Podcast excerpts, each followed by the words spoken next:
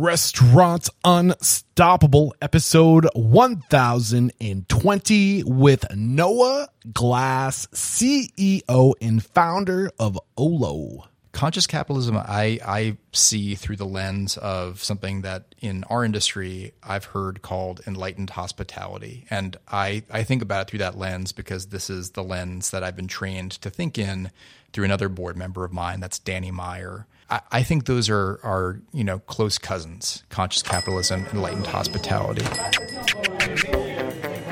Are you ready for it factors, success stories, failures, and bombs of restaurant industry knowledge? Then join Eric Cacciatore and today's incredible guest as they share what it takes to become unstoppable.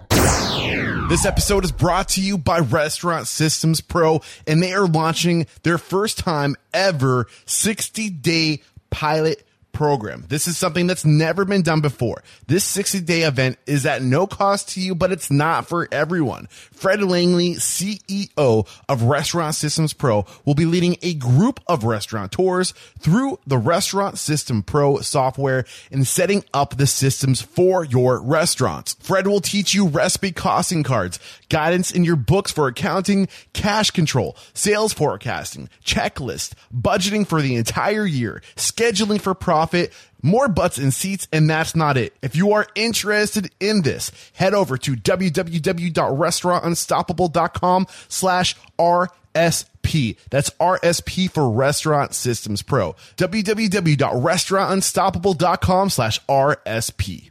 This episode is brought to you by Pop Menu. Look, there is a lot of elements to consider when growing your restaurant. Like, are you connecting with your diners and with the right message? And could your kitchen put out more orders than your dining room has room for? There's so much to consider, and it can be overwhelming when you got into this business for the food and the people. And that's why I recommend Pop Menu. And that's why restaurants get Pop Menu, frankly. Pop Menu is technology for restaurants that are ready to grow. For a limited time, get $100 off your first month, plus lock in one unchanging monthly rate at popmenu.com slash unstoppable. Go now to get $100 off your first month at popmenu.com slash unstoppable. Restaurants Unstoppable Network is coming back and we are stronger than ever before. So, during the pandemic, I started the network as a way to evolve and adapt. And when things opened back up, I was on the road again. That is my happy place, but there is value in the network. But I knew I couldn't be on the road and do the network at the same time. So I recruited Callan Miola to be our community manager and she is killing it. She is organizing things like I could never have done on my own. And we are getting after it. So if you want to be a part of the conversation, the podcast is the leading edge. We're out there, we're turning over rocks, we're finding leads. The network is where we pull back the layers, we dive deep, we connect our listeners to the tools, services, and organizations that are being referred to us organically. If you want to be in the network, act now because the first 50 people to sign up will get a free t-shirt. Head over to restaurantunstoppable.com slash whatever the episode number is. Find the link or the banner in the show notes and you will get a 30 day trial to get into the network, get a free shirt. And if you opt into the one year plan, we will throw in a hat and a mug. Thank you in advance. Restaurant owners and operators, you can make a difference in the lives of your staff and their families by supporting CORE, which stands for Children of Restaurant Employees. CORE is a national nonprofit that provides financial grants to food and beverage service employees with children when either the employee, their child, or their partner faces a life altering medical crisis or natural disaster. Not only can you share CORE as a benefit in resource with your staff, you can also donate directly or host a fundraising promotion. CORE critically needs your financial support to continue to provide relief to restaurant employees that qualify for a grant when life does not go as planned. Support of CORE allows you to give back to your employees and restaurant families across the country. Visit coregives.com org to learn more. Together, we can make a difference in the lives of those who serve us daily. With excitement, allow me to introduce to you today's guest, founder and CEO of Olo, Noah Glass. My man Noah, are you feeling unstoppable today? I am feeling unstoppable today and yeah, every day. Eric, thank you so much for having me. I'm psyched to be here. It's been, I want to say, close to a year in the works. We've been trying to get our know. schedules to line up. Uh, we're here. We made it happen. You are a juggernaut in the online digital presence space. I know you started off as mobile ordering, but you're so much more than that today. And I can't wait to unpackage who you are, how you got to where you are today, and where you're going. But let's get that motivational, inspirational ball rolling with a success quote or mantra. What do you got for us? Okay, I swear that this is not a prop, but if you look to your left, and I think you told me that you took a photo of this sign. It was the first thing I noticed when I walked in. at Restaurant Unstoppable, I had to come on because my motivational quote is do not stop. Oh, the B roll. The B roll will be rolling right now. Okay. it. And why is that your quote? Um, there are two reasons. One, it came from a sign that I saw on an electronic toll bridge, uh, the Hudson Bridge coming out of New York and into New York. That uh, was one of the first that I uh, encountered that went fully electronic. And it had this sign to teach drivers that they didn't have to slow down anymore. And it just said, do not stop. And I thought it was sort of the universe calling out to me that this was a great mantra. so my wife turned it into a sign, that very sign that you see, and gave it to me as one of, I think, my favorite gifts that I've ever received. And it's one of the few items of decor that's followed me over the years. Good thing you told me that because I almost stole it. Oh yeah, You would've been upset. I'm glad you didn't steal that. Uh, she's probably glad you didn't steal that. The other reason is that there's a, an old Confucius quote, and it's uh, it doesn't matter how fast or slow you go, as long as you do not stop. Right. I think that that just just start and don't stop. Right. Yes, and love don't that. compare yourself to other people. You are exactly where you're supposed to be as long as you keep on showing up every day. Right. And Yep. uh, that's a great way to get this thing started. It's so appropriate too, man. Uh, I'm super excited for today's conversation. But where does it make sense to start sharing your story? Like, take us to the beginning. Okay, well, the very beginning for me is growing up in my hometown of Newton, Massachusetts. And uh, I grew up with my mom as a great gourmet cook. And my mom is a cookbook author, wrote. uh, she wrote a column in the town newspaper called Rescuing the Dinner Hour, and she was just constantly cooking. And so, restaurants for me were always this rare treat of an experience and unusual to get to go out to a restaurant to get restaurant food for takeout or for delivery.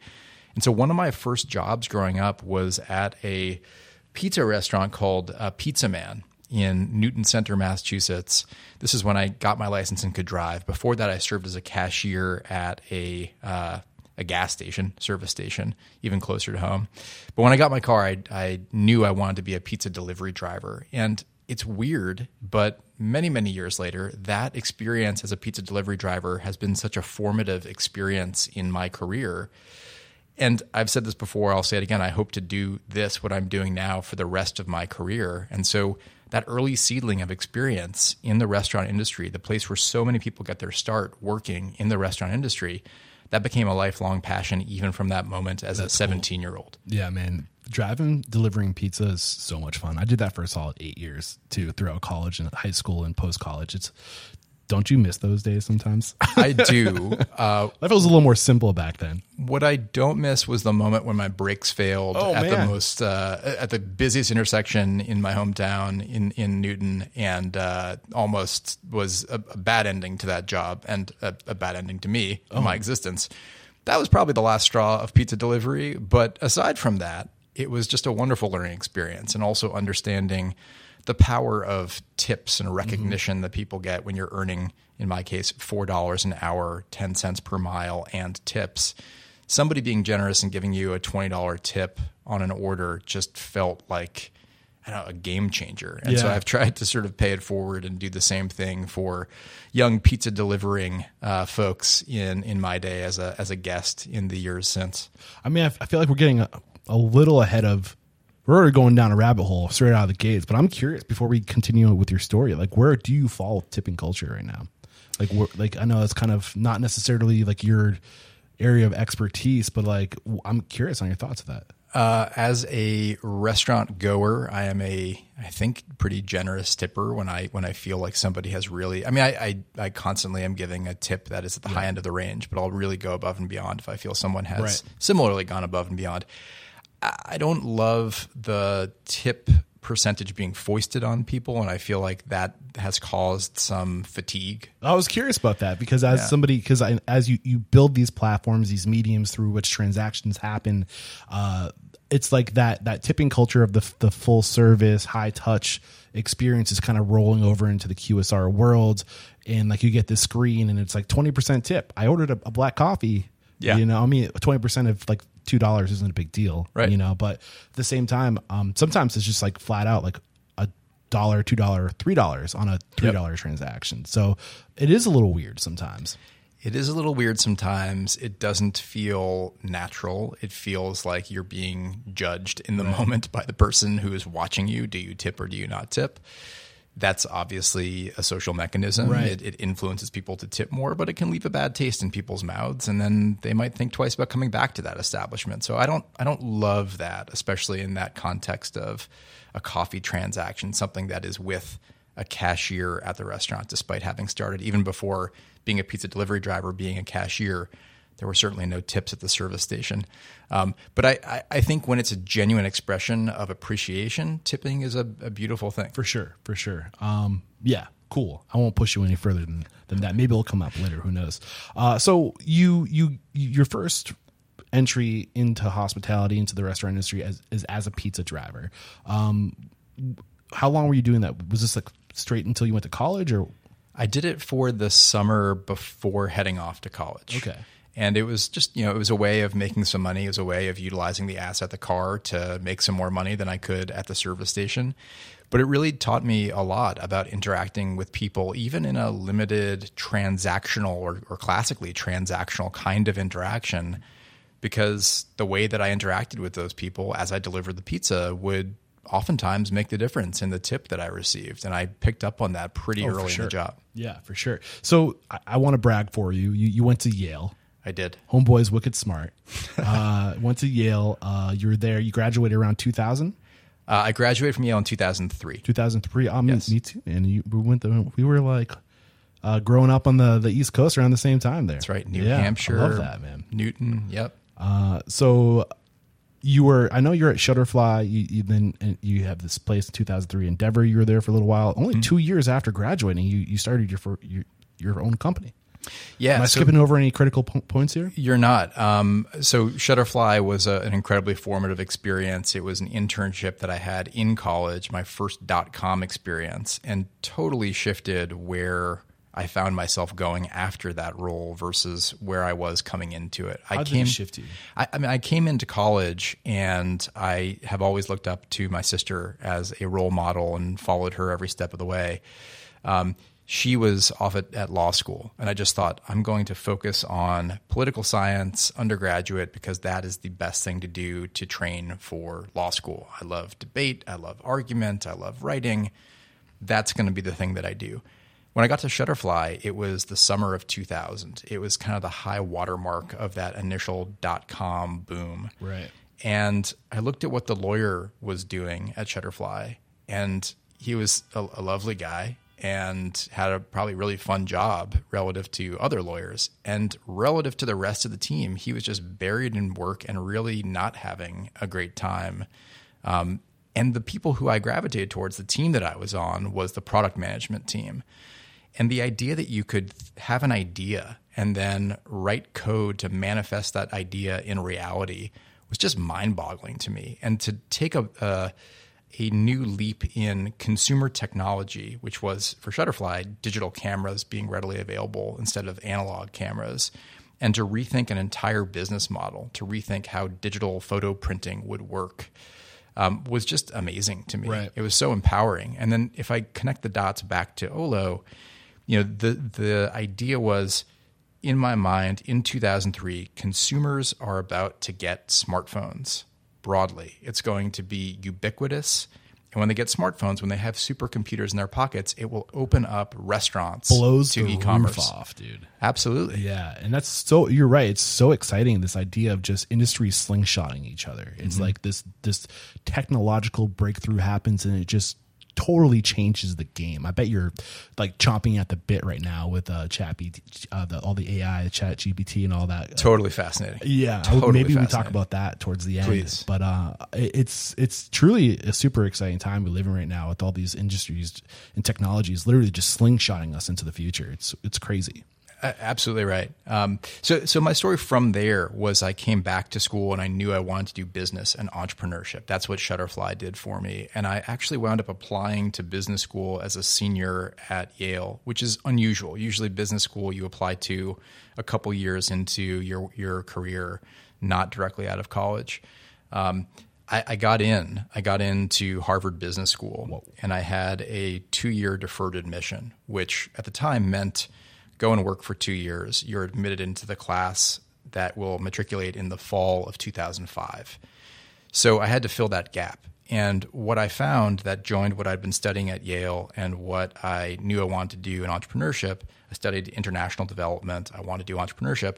I found this organization, Endeavor, which was just incredible. Endeavor was using entrepreneurship as a tool of international development.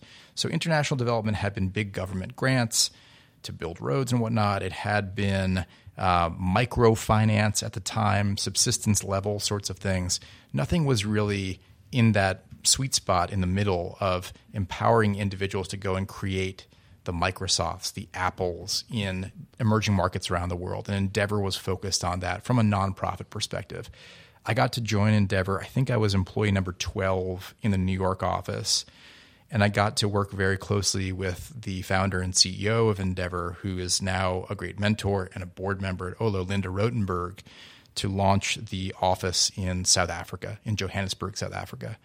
I wound up moving there for all of 2004. That must have been great as a young man. Phenomenal to be in a, a different market. Two years old, twenty three years old. I think I was, yeah, 22, 22 23 exactly uh, when I was living there.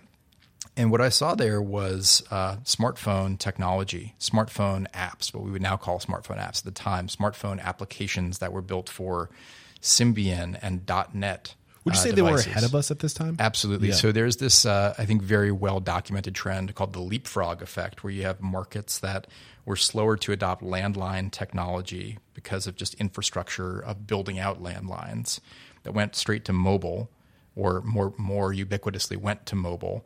And then what followed from that was mobile phone usage and smartphone usage before we got into mobile phones and smartphones in the United States and other mature markets. Interesting. Yeah.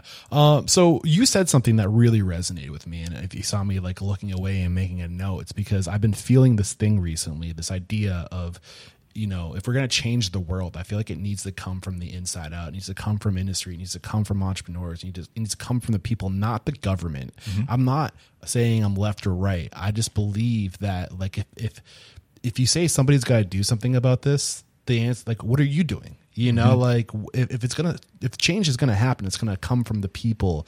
And I think that when you get, if you lean too much in government, then it, it can be too slow for change to happen.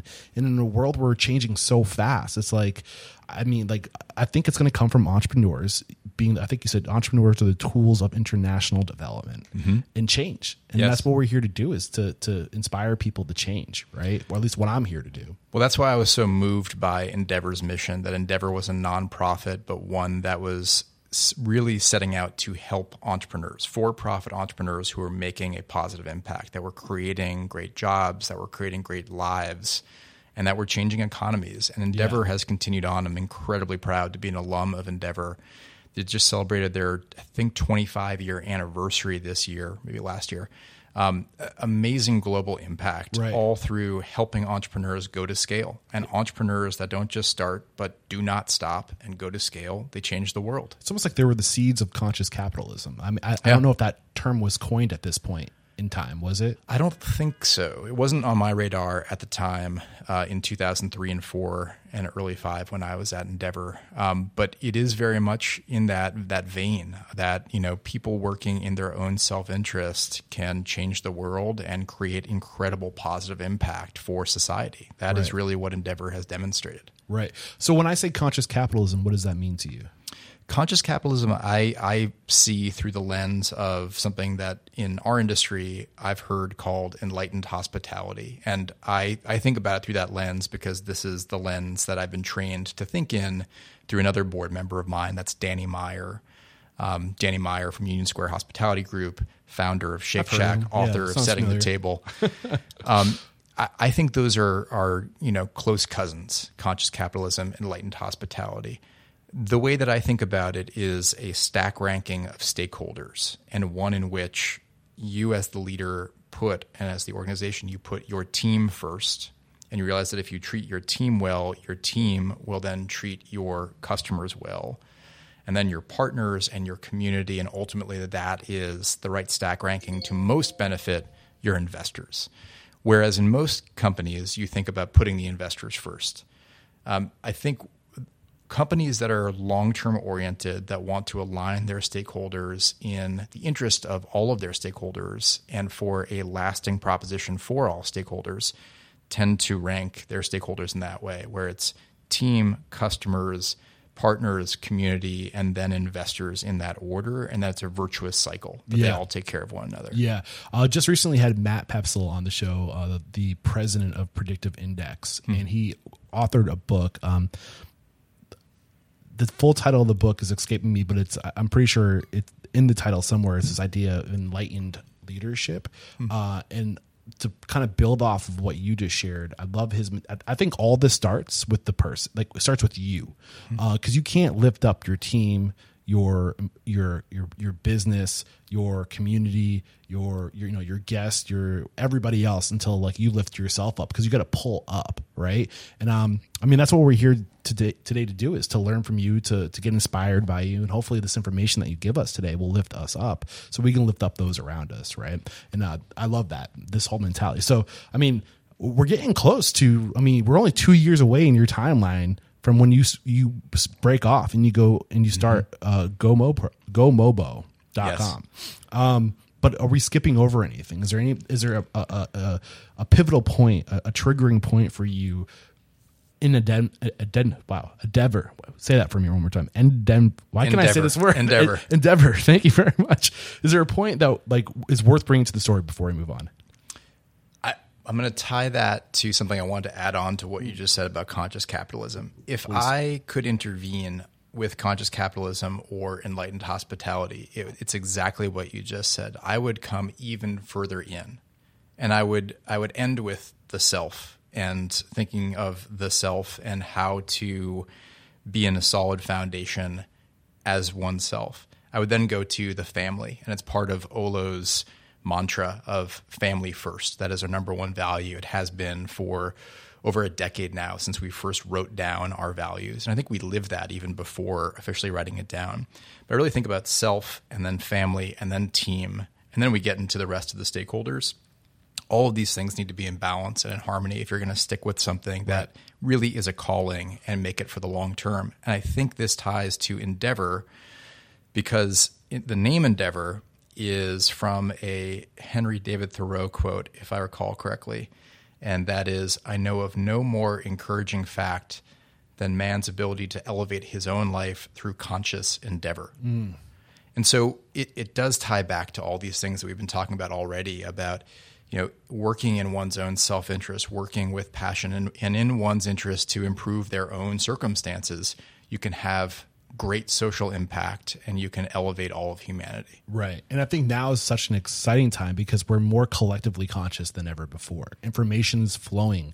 People who have these ideas and thoughts are influencing. And I think at the end of the day, people are hardwired to do the right thing. There's always just been a disconnect on what the right thing was. Mm-hmm. But as we get access to data and information, it's becoming really clear what the right thing is. And it's all everything we just talked about, like transforming yourself so you can transform the, those closest to you, starting with your family and then your closest team members and out, right? Mm-hmm. Absolutely. Awesome stuff. So at what point are you saying to yourself, like, you know, you, you want to be an entrepreneur because you, you see this ability to, to use tools for international development? Like when does, like, where does the idea for what was then GoMobo, GoMobo.com, Yeah. what, how did this spur out? So it started when I first moved to New York City, which was almost exactly 20 years ago. Okay. Before that, after graduating from Yale, I did a bicycle trip uh, across the country from New Haven, Connecticut to the Golden Gate Bridge in California. A lot of lessons learned from that trip. But one of the things that I kept thinking about and marinating on was mobile phones. Mobile phones. People are using feature phones at the time, the clamshell phones, to send text messages. Clap. Yes, you, you remember those well. There's something there. They're going to be more powerful, ever more powerful. I was thinking about things like Moore's law that these things are going to become, you know, twice as powerful every year, sort of thing. And when they do, they're going to change the world. And I, when I first moved to New York City, moved to downtown, uh, the financial district. Uh, it was the the most affordable place to live on a nonprofit salary, which Endeavor was paying me. And I, I moved in with uh, roommates, and there was a building, coffee shop uh, downstairs in our building that was super super busy during peak times. Which, of course, every coffee shop in the morning is busy, but this was everybody who was commuting to the financial district, getting out of the subway station and getting their coffee from this one coffee shop. And that was the one that was in my building. So I had this glimpse into peak ordering demand like I think no other. Um, and I thought there is a solution to this problem, peak ordering demand, the problem that that, that represents for the guest and for the coffee shop in the mobile phone because what we'd seen with e-commerce was broadly instead of serving one customer at a time, it enabled parallel processing, multiple customers to order, multiple orders to be filled, multiple orders to be shipped at the same time. And I thought if you could bring that superpower of parallel processing, the alternative being serial processing where it's one at a time, if you could bring parallel processing to the restaurant or the coffee shop experience, through the mobile device where you could order and pay and have them prepare it asynchronously and have it ready when you arrive so you could then skip the line and not be gated by those in front of you that would be groundbreaking. It'd that be was a win idea. for it, everybody. You're It'd saving time. Yes. The, the the restaurant isn't having transactions bottleneck at the POS or whatever it was at that point. That's right. And like everyone wins. It's a win win win. a win for the guest, a win for the throughput capacity of the restaurant. And I thought that is a big idea. And if I can see with conviction that we're all about to get powerful mobile devices, I have to plant the flag and create something here. So that business plan, I almost wrote exactly 20 years ago today. Wow. Talk about foresight, man. Yeah, it was uh, it was something that I just couldn't shake. I, I had a bunch of entrepreneurial ideas. I, I found a an antecedent in Shutterfly. You know, this consumer technology change that was going to reshape an industry. In that case, it was the digital cameras reshaping photo printing. Right. In this case, it was mobile technology reshaping restaurant ordering and payment and production. And I just couldn't shake this idea. So I wrote it down um, early, early on in 2003. And then Endeavor sent me to Johannesburg in 2004. And I just got even deeper in that conviction of okay, these smartphones that are coming back to the US and already things that I'm seeing in markets like Johannesburg, South Africa, they're going to be really powerful. They're going to make a really pleasant experience in being able to build your order and place your order and pay for your order. And I want to be there when that happens. It's going to happen one time in human history. I have conviction that it's going to happen pretty imminently. I want to be there when it happens. Is there any evidence of somebody else having this idea before you? Was it happening when you had this idea? there were online ordering platforms. Um, there were companies, you know them, Domino's, Pizza Hut, Papa John's, who had built online ordering because their business was really all about you order from your home computer and we'll deliver to you. There weren't examples of companies doing digital ordering, mobile ordering for takeout transactions. And takeout, pickup, uh, food to go but not delivered was just a massive, much, much larger category and really could apply to every restaurant transaction, not just delivery transactions. I think that Olo, at the time, Mobo, was the first to really bring about text message ordering. And that happened almost by accident. Um, we, we started working as a nights and weekends project on what ultimately became Mobo. And we realized when I came back to New York, nobody has smartphones. It's like 5% of mobile phone users that are using smartphones. What's going to be available to basically demonstrate this order ahead, skip the line capability to people who still have those clamshell flip phones. Well, we've got to build this. A stepping stone. We've got to do text message ordering. That is the rudimentary beginning of this whole to thing. start the habit of using this phone to, to get things done and to show guests evolve. and to show restaurants Yeah. that there's something to this idea. So Yeah. Mobo meant mobile ordering. My wife came up with with that name and that was really our intervention and there wasn't anything like it at the time and because of the novelty of that approach of send a text message to initiate an order and a payment for coffee or a sandwich not you know send a text message and get a ringtone or a game that Right. that is something that was being done but a real world good hot food or a hot beverage or an icy beverage that was unheard of Yeah, I'll be honest. I, that wasn't even on my radar until like 2020. If I'm being honest, this idea of using text text message SMS to order, mm-hmm. and it started to explode because of the touchless. You know, like you, you'd want to go to a restaurant and sit at a table and be able to scan a QR code and like text uh, an order. I didn't know of that existing honestly before 2020. I'm kind of embarrassed to admit that. I never claimed to be the the the tech guy. You know, that's why you're here uh, for us to learn from you. But I think now is actually a great time to take our first break to thank our sponsors, and we'll talk about the evolution of what is now Olo, how it went from MoPro, sorry, Mobo to Olo. Recently on the show, you've been hearing it come up often. Restaurant Systems Pro.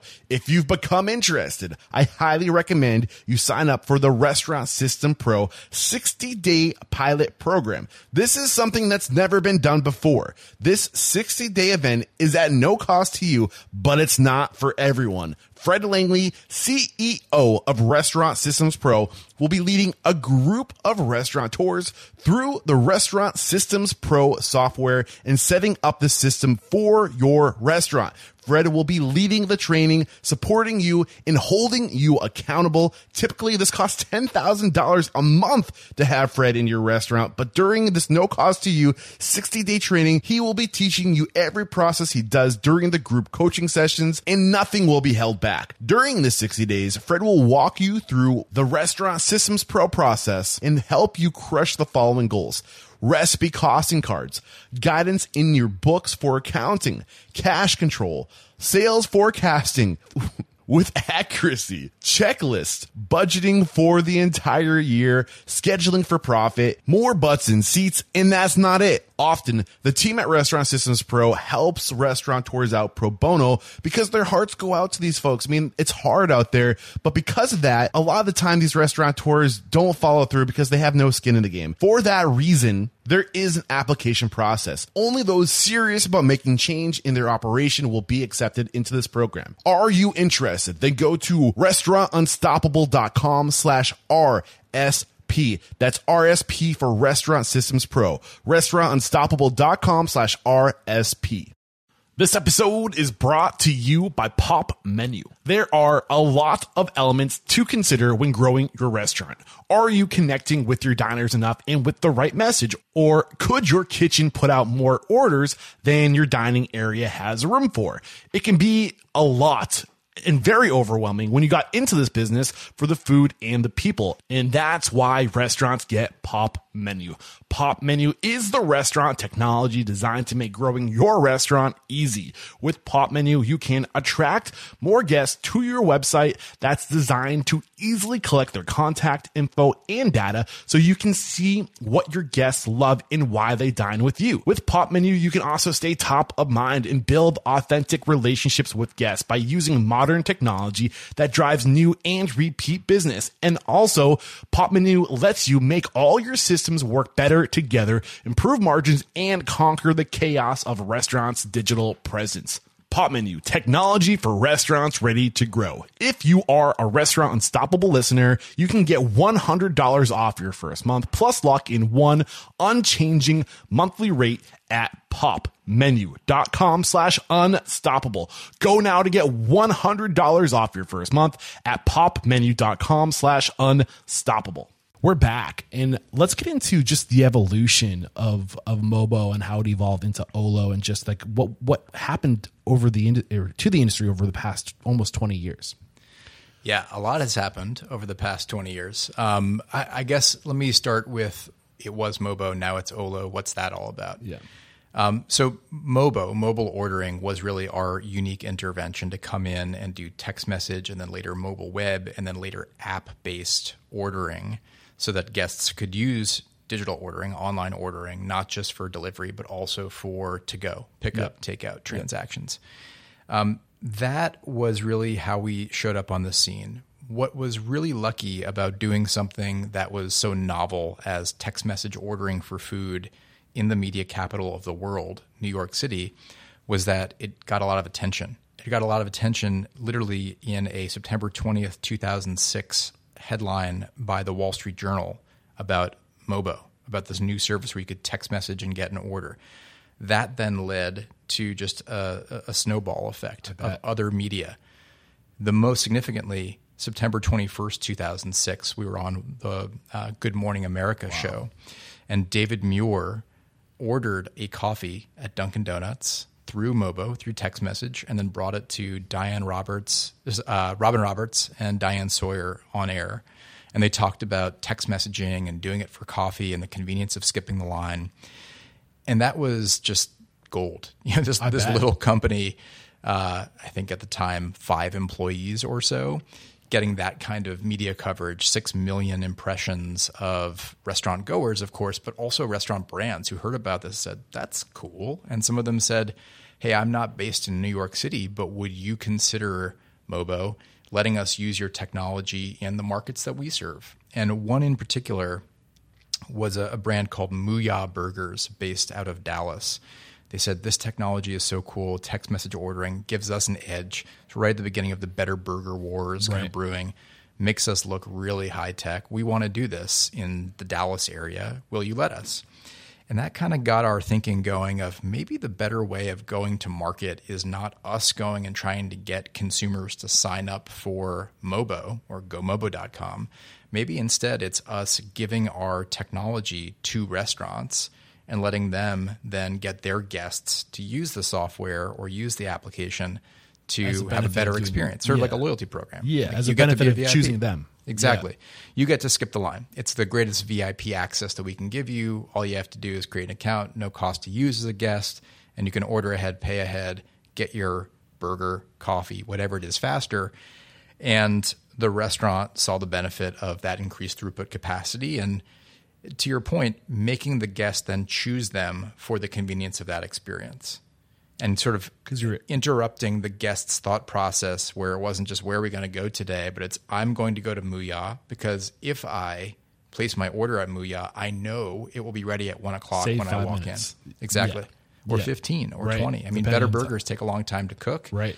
And given the popularity, they take a long time to order. So we started working as an enterprise solution at that point. And we started really catering to enterprise brands that were fast growing brands and brands that were in that fast casual segment because it was typical it was typically a long wait to place an order and a long wait for the order that was made to order to get prepared. Better Burger is a classic example. So Five Guys became one of our calling card customers really at the end of 2009. And at that point, we thought "Mm, Mobo as a name that doesn't really fit anymore. We started using the term Olo. We had this little device that could be used if we didn't have an integration to a point of sale that could receive orders. And we called it the Olo, the online ordering Yeah. device.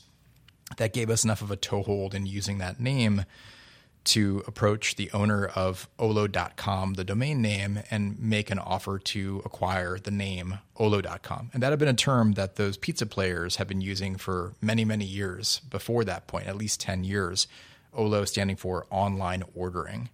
Kind of dates the term because online was two different words at that point, sort of like America Online, O L O. Um, but we were able to uh, acquire that name, reestablish the company under that banner as the online ordering platform for restaurant brands, and we're the technology underneath that enabled the brand to create their own branded experience and let their guests have a faster experience to order ahead and collect the order at the store. So I feel like from like a psychological branding standpoint, it, it works better because it opens you up to more platforms. So basically, wherever you can access the internet, wherever you can get online, you can order, and that's really what you are today. Is like wherever you can interface with digital, there's an opportunity for a transaction there. It That's just- exactly right. Yeah. Uh, I am curious. What is the benefit of taking the, con- the creating what I think you call the enterprise solution versus creating a let's call it like a consumer solution? Why Yes. why did you choose the enterprise solution route versus appealing to the consumer? a couple of reasons. Um, I'll try to make it simple. We were spending $15 on average per guest to get them to sign up for an account with Mobo. It's not easy to change consumer habit. It's not. It takes street teams, Yeah. it takes giveaways, it takes, you know, coupons and promos, $15 per guest. And we were getting about 10,000 guests to sign up every month. That's still pretty impressive. Yeah, yeah, yeah. It was good. It was one hundred fifty thousand dollars when you do the math of marketing spend, and then you know dividing that by ten thousand guests, fifteen dollars. Two thousand eight, two thousand nine recession hit, and we just thought we need to do whatever we can to extend our runway. And the hundred fifty thousand dollars that we're burning to get those guests, the problem is we don't know that we're going to get fifteen dollars worth of revenue. Hold the side profit. We don't know we're going to get fifteen dollars of revenue out of these guests in e-commerce parlance, that is uh, customer acquisition cost, fifteen dollars, CAC, and LTV, lifetime value, and we were not sure that the lifetime value was greater than the customer acquisition cost. You can burn through a lot of money very fast Testing. if those two numbers aren't right. Right. And we were not confident. And what we saw was when we had brands doing that work of acquiring the guests because it was their guests they want on the platform, the CAC went to zero because we weren't in the business of acquiring the guests. The restaurant was acquiring their own customer into a digital relationship, and that was in their interest and still is. And I'll come back to that. But then our lifetime value was kind of all gravy for us because anything that that guest spent over time was accruing to the benefit of Olo. So that model of being direct to consumer in Mobo or B2B, business to business in Olo made all the difference. So early on, how were you generating revenue? Was it the the fee that you were charging the restaurant to use your services, or, or were you getting a piece of the transaction? Yeah, early on in that direct to consumer model, we were charging what was effectively a 10% commission on every order that we brought in. Were you were you involved with the with the the processing, or was it just a tacked on fee? Um, we were involved in the processing in the Mobo days, so Okay. that was inclusive inclusive of credit card processing. So let's say 2.5 percent for easy math. It was like a 7.5 percent upcharge for we convenience. Mobo are driving this guest to come back more frequently. We had we had really good data to show that that these guests were more loyal, they were coming back more frequently, and that they were spending more when they were ordering through the digital channels. But it made all the difference to shift our model when we made that transition from Mobo to Olo, from B2C to B2B, and instead make it a subscription fee and really embrace what was an emerging trend at the time software as a service. To say, hey, restaurant brand, you don't have to spend money upfront building this thing. You don't have to spend money maintaining this thing. We've done that work. We can sell you a license on a per store, per month basis on basically an all you can eat plan Yeah. to get your guests ordering in this way. Yeah, you really leveled the playing field. You made Yes. it. I mean, like you mentioned, the the the Domino's and the Pizza Huts, uh, the Papa John's of the world were kind of first to market being able to do this. Not everybody has Domino's budget. No. To build out this technology, but when you make it your focus to to fix one problem and then to make that solution available to the masses, it it, it it's such a benefit to the industry. So That's right. I, and I would add on, it's not just the upfront cost. This is a, a common fallacy in this and every industry that the choice to build versus buy is not a one time choice. If you are building and you have then built your own online ordering platform, you have to support that over time. Yeah, because the, the- maintenance is brutally expensive. What do they say? If you're not growing, you're dying. Yes. Can you afford to keep that fresh and to keep it evolving with the at the rate that technology is evolving? Probably not. and, and to keep it high performance and to keep it secure and to keep it reliable. Yeah. These are really tall orders when you're doing millions of transactions every day across a platform. This is why I, I tell my listeners to go with a, a tool like Bento Box or Pop Menu because, mm-hmm. like, hey, you might pay that one time development fee, a few thousand dollars, but in two years, you're going to have to pay another 5000 or whatever to get the facelift and to update your technology. Whereas if you have a, a service that you just pay a monthly fee to, it you can budget it and you know that over time that is not that's just taken care of as Yep. as the world evolves these platforms evolve with the world and you have best in class great, great examples of, Yeah. of other companies that have adopted that software as a service model. So Yeah. that was a big evolution circa 2010 was moving to that model. I'd say what really changed from 2010 to 2013, which was also a big inflection point for us as a company, was that vision that I had that we were all going to get smartphones actually came to fruition. So we had uh, iPhone launch and then become commercially available, Android launch, and then you saw apps like Uber that just totally shaped how people thought about what this thing can do. Uber, I think, is a great example of when you say this thing what do you mean the smartphone. Okay. The That's what I smartphone. thought. So the smartphone is not just a phone at that point. You see the smartphone as a remote control for the world around you. And Uber brought that into the popular understanding. So you bring that together, everybody had these devices and knew how powerful they were.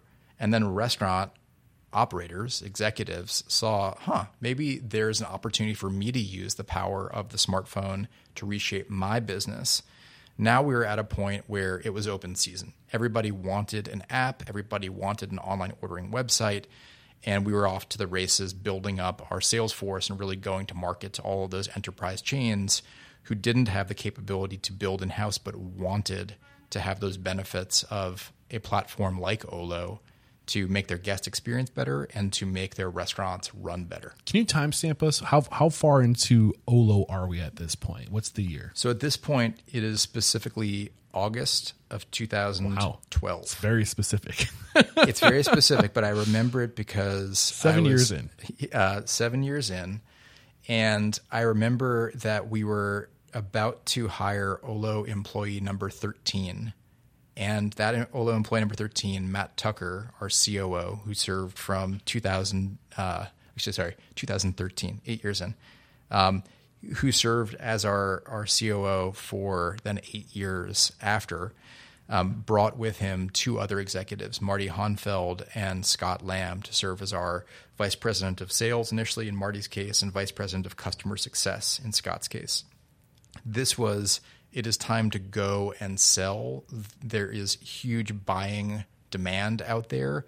We as a company don't have the capacity to supply all that demand. And so we need to bring the sales force and we need to grow the team to supply all the demand that's out there. you got to build the house Strike while the iron is hot. This is a huge lesson that, we, that it transfers directly to the restaurant industry too. Right around like the eight restaurant mark, if you're trying to scale a restaurant, like uh, the way a 20 restaurant look or 20 location restaurant functions versus a eight restaurant location or eight location. Wow, I can't. I'm struggling with the words today, but like. There's a shift that happens where the hmm. whole business you have to build the house before you, you move into it, right? And that's kind of sounds like what you're doing is like before we take on all this responsibility, we got to build, we got to put the people in place, we got to build the infrastructure first, so we can it. have something to move into. Yeah, there's I mean in technology there is a an inflection point that every company hopefully reaches which is product market fit. And that was absolutely what happened. We'd had this product, we were waiting and waiting and waiting and then the market just hit and we could feel it in 2013 that it was going to be open season and if we weren't there after having stuck it out for so Yeah. long to build this over 8 years, it would have just been a waste. So is it safe to say at this time, 2013 forward, for a few years, your primary focus was developing apps? Yes, developing apps and developing an API which enabled others to develop apps on top of our technology and integrating into point of sale systems. So what do you mean by other? Like, give me an example of an, another technology that would be built on yours. So there might be a, a restaurant brand that had its own creative agency. I'll give you the example of uh, Sweetgreen. Sweet Green built a beautiful app on top of the Olo API They had an agency build that. They had the agency build on top of our core functionality, but also do really differentiated things. One thing that was really important to Sweetgreen guests was product sourcing, ingredient sourcing, knowing at that location what farm did they source the cilantro from, and being able to click on that and see what farm it was sourced from. So things that were important to them and their brand, but weren't universally important That's to all brands at that time. We need a way to showcase this unique selling proposition. That's right. So enabling brands to use Olo as kind of that core engine Yeah. that they're building on top of, so they don't have to rebuild that engine, but so that they can do additional things on top of Building it. an accessory like a turbo You got, charger. you got it. Yeah. Interesting. Um, so, oh, you said something that really interesting. So, there was, I, I think I, I remember this time specifically. It was around, I, I want to say it was like 2015. and I was at the trade shows and the all the talk was everybody was saying you, like the future is apps. You need apps. Every restaurant needs an app. And then it was around 2017, 18 where dynamic websites really started to evolve. That's right. And then I was like, do we still really need these apps or is it enough just to have a, a robust uh, interface, a, a web browser interface that could do just as much as an app. Like, did your world get, kind of get shook at that point when the when the, the web browser game kind of started to meet the robust capabilities of these apps? This is like one of the classic debates in the industry. I can't tell you how many panels I've sat on that have been like But- to app so you- or not to app. Right. Yeah. Um, but- but, but the the answer answer is no. 2015. It was it was app. But the Or- answer is yeah. no because of that move from being a point solution, Mobo, into being the broader Olo, digital ordering of all stripes. So Yeah. Mobile ordering, online ordering. If you want to order from an in-car dashboard, we could do that. If you want to order from a kiosk, we could do that. If you want to order through the phone that goes into a call center application, we can do that because now we're the digital ordering platform that has effectively taken your ordering outside of the four walls of the restaurant through digital and enabling any interface to connect into it. So whether it was mobile web or mobile app or web ordering or any of these other things, Olo was that solution that could be the guest centric ordering platform One-stop and shop. payment platform. Exactly. Yeah. So you, I want to make sure I understand. So, did you just tell me basically that you went to go focusing on on being a one stop shop because you're not a website producer, right? We do. Yeah. Do? We, oh, we'll produce yeah, we'll produce Okay. online ordering in the traditional sense of web based ordering. Okay.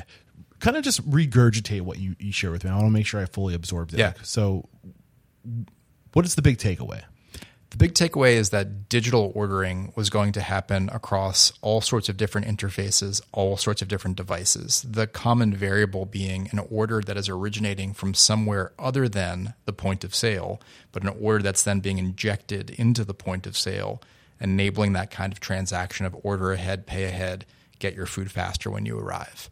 So that could be web, it could be mobile web, it could be app, it could be voice ordering, it could be AI assistant, it could be in-car dashboard, it could be a kiosk inside the Was this restaurant. part of the narrative back in 2015? Like It was. like the the the voice ordering. I mean, was Siri around back in 2015? Has it been that long? I don't think Siri was around at the time. but, Echo uh, wasn't but, around. But Amazon. voice ordering before it was an AI voice assistant was literally calling into a restaurant and speaking to a human. Oh yeah. who would put the order in. And what our initial voice ordering was was calling in to what felt like the restaurant, but actually was a call center that could see the number that you'd called and pull up the menu for that restaurant and see your caller ID and pull up your profile and then be able to have a conversation with you saying, Hey Eric, do you want to order what you got last time?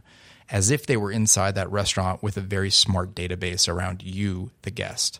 Okay. So it sounds like the argument, if we're going back to to app or not to app, right? We're not talking about appetizers. We're talking about applications.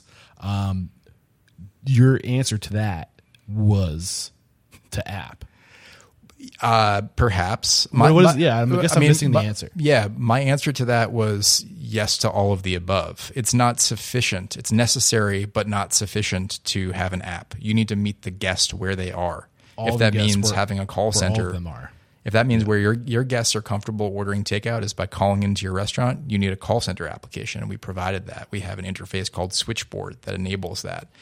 If your guests were on mobile devices and they really wanted that convenience of being able to open up the app and already be in a logged in state and already have a card on file and already have their favorite orders on file so they could easily reorder in a matter of clicks, yeah, you need an app for that. So- mobile web couldn't do it. it's safe to say 2013 to like 2017 like this four year period that you were olo was trying to be an omnidirectional ordering platform no Yes. matter where you are there's a path of least resistance to a purchase That's uh, right.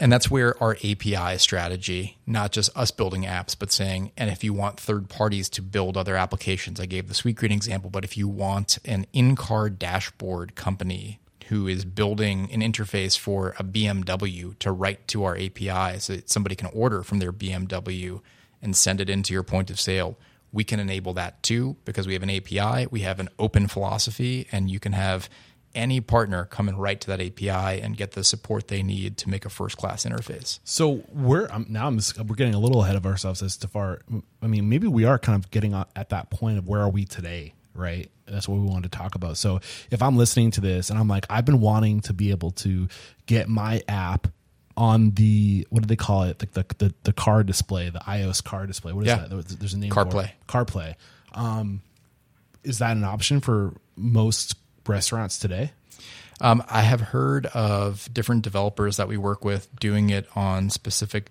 uh, car manufacturers. I believe Ford or a GM is one, yeah. and so a lot of different car brands under that. Uh, BMW is one of those first partners that did some piloting of the ability to order from that in-car interface. And I do believe that you can use CarPlay, although I don't, I, I can't name who the developer is who's built that or what restaurants they built it for. But yeah, look, that's a digital interface. That is a use case that makes sense. Somebody's in their car, they want to have a fast way of being able to order and pay and have it ready when they get there for curbside pickup, for pickup at the drive-through. Letting them do that through their in-car dashboard just makes a ton of sense. Yeah. So is Olo a, a tool that is primarily for larger corporations or is it accessible to the smaller operations as well? We focus on any restaurant brand that has five or more locations in terms of our outbound sales efforts. Now, we have restaurants that are smaller restaurants that reach out to us all of the time, inbound, and we'll serve those restaurants as well.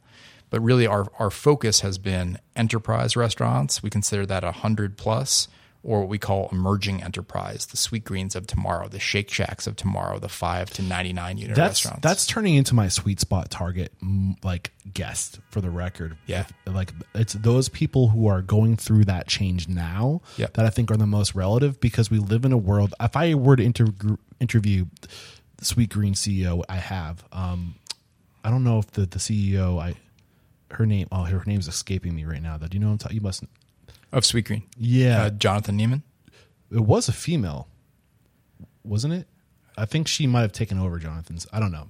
I'm C- I got lost COO perhaps. Maybe Uh, yeah. Karen Klein at some point was uh, was I COO. to too many people, man. It's hard to keep everybody Thou- thousands. You're unstoppable. Oh wow, thank you. Um, but I mean, if point being, S- Sweetgreen went through it like ten years ago, right? Scaling beyond five locations. It was about that long ago. Hmm. Correct me if I'm wrong. I can't get the dates exact, but the world has changed a lot since hmm. then and the best way to do that today isn't this the, the same as it was five years ago so in a world where we're constantly evolving like to, to push the, the the the the boulder over the edge to get to that 10 restaurant location is constantly changing mm-hmm. so I, I love your target market is my target market as well as far as guest goes it's Yeah. very it's a very exciting time totally exciting. Yeah. Totally exciting in terms of uh, the culinary. It's exciting in the kinds of foods that they're serving, in terms of the way in which they're growing, in How terms of what it. it. Yeah. yeah, it's just it's it is an amazing time to be working in this industry. Right, right. So where is Olo today? Paint the picture of what Yeah. Olo looks like today. I took some notes, but I want to hear it from you. Yeah, so to, so to take it a little bit further, what happened in 2015 and 16 was the delivery revolution. Was all of a sudden there were all of these marketplaces that came into being, not just Grubhub, but DoorDash and Uber Eats, and all of a sudden restaurants found themselves in a very familiar position that other industries had gone through, hotels, airlines. Of a guest could order from me directly from my app, from my website, or a guest may order from a third party website. It could be DoorDash, it could be Uber Eats, it could be Grubhub, Seamless. It's probably going to be all of those places where I want to be able to receive orders. And most restaurants didn't have the ability to match the functionality in that in this case delivery that was being offered by those third parties. They did not have their own delivery capacity. And so one of the things that Olo did in 2005 was to uh, sorry 2015 was to come out with a product called Dispatch. And Dispatch was delivery as a utility, the ability for a restaurant to take an order and then match a delivery driver to collect that order and deliver it to the guest on behalf of the restaurant. So the difference between that and an order originating from a DoorDash or Uber Eats or Grubhub or any of the other marketplaces was that the restaurant forged that direct relationship with the guest and the guest ordered directly from the restaurant. Yeah. So this was the big around the post pandemic of this mass movement towards digital ordering and takeout and delivery where you became dependent on these third parties and they're absorbing a lot of the profit or taking a cut or whatever.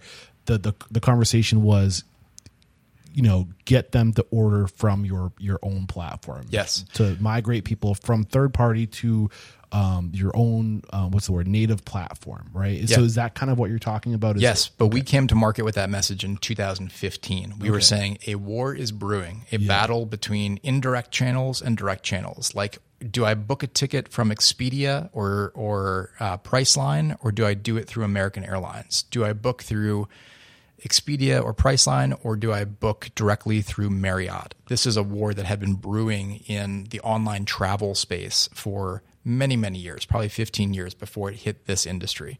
But with the rise of DoorDash and Uber Eats and Grubhub, all of a sudden restaurants were in the same place. And the importance of having your own platform and getting guests to preference ordering direct from you instead of third parties meant that the economics would work for you and that you would get that data about the guest. Right. Because if they orders from a third party, 20, 30% commissions and no data about that guest. You're buying a transaction. You're not getting an actual guest at your Yeah. restaurant. and then the, the argument becomes well we're marketing your business Yeah. and there's a place for that. Yeah. Uh, these are great partners of ours. We have another module of the Olo platform that syndicates the menu content out to those third party marketplaces.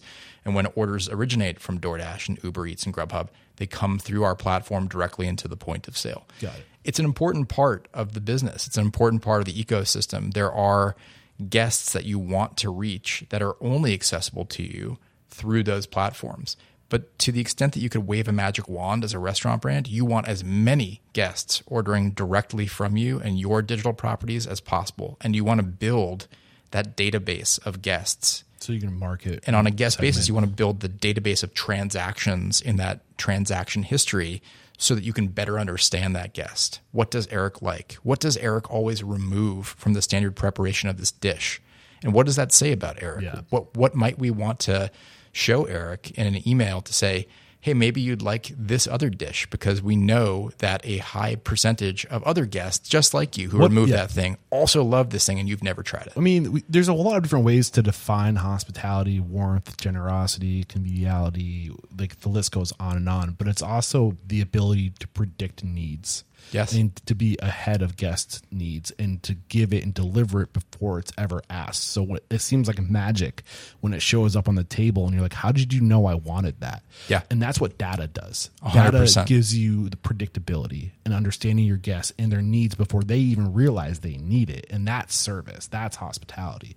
So, and that's what the, the world we're moving into with so many digital electronic touch points. We're able to con- to collect data like unbefore. This is also a side note why we need to be really careful about who we're playing with online as far as the mm-hmm. as consumers. Just not to get down a, a tangential rabbit hole, but like be careful who you give your data to because they're gonna use that data to manipulate you. Yeah. Side note. Yeah. Just we don't need to go there.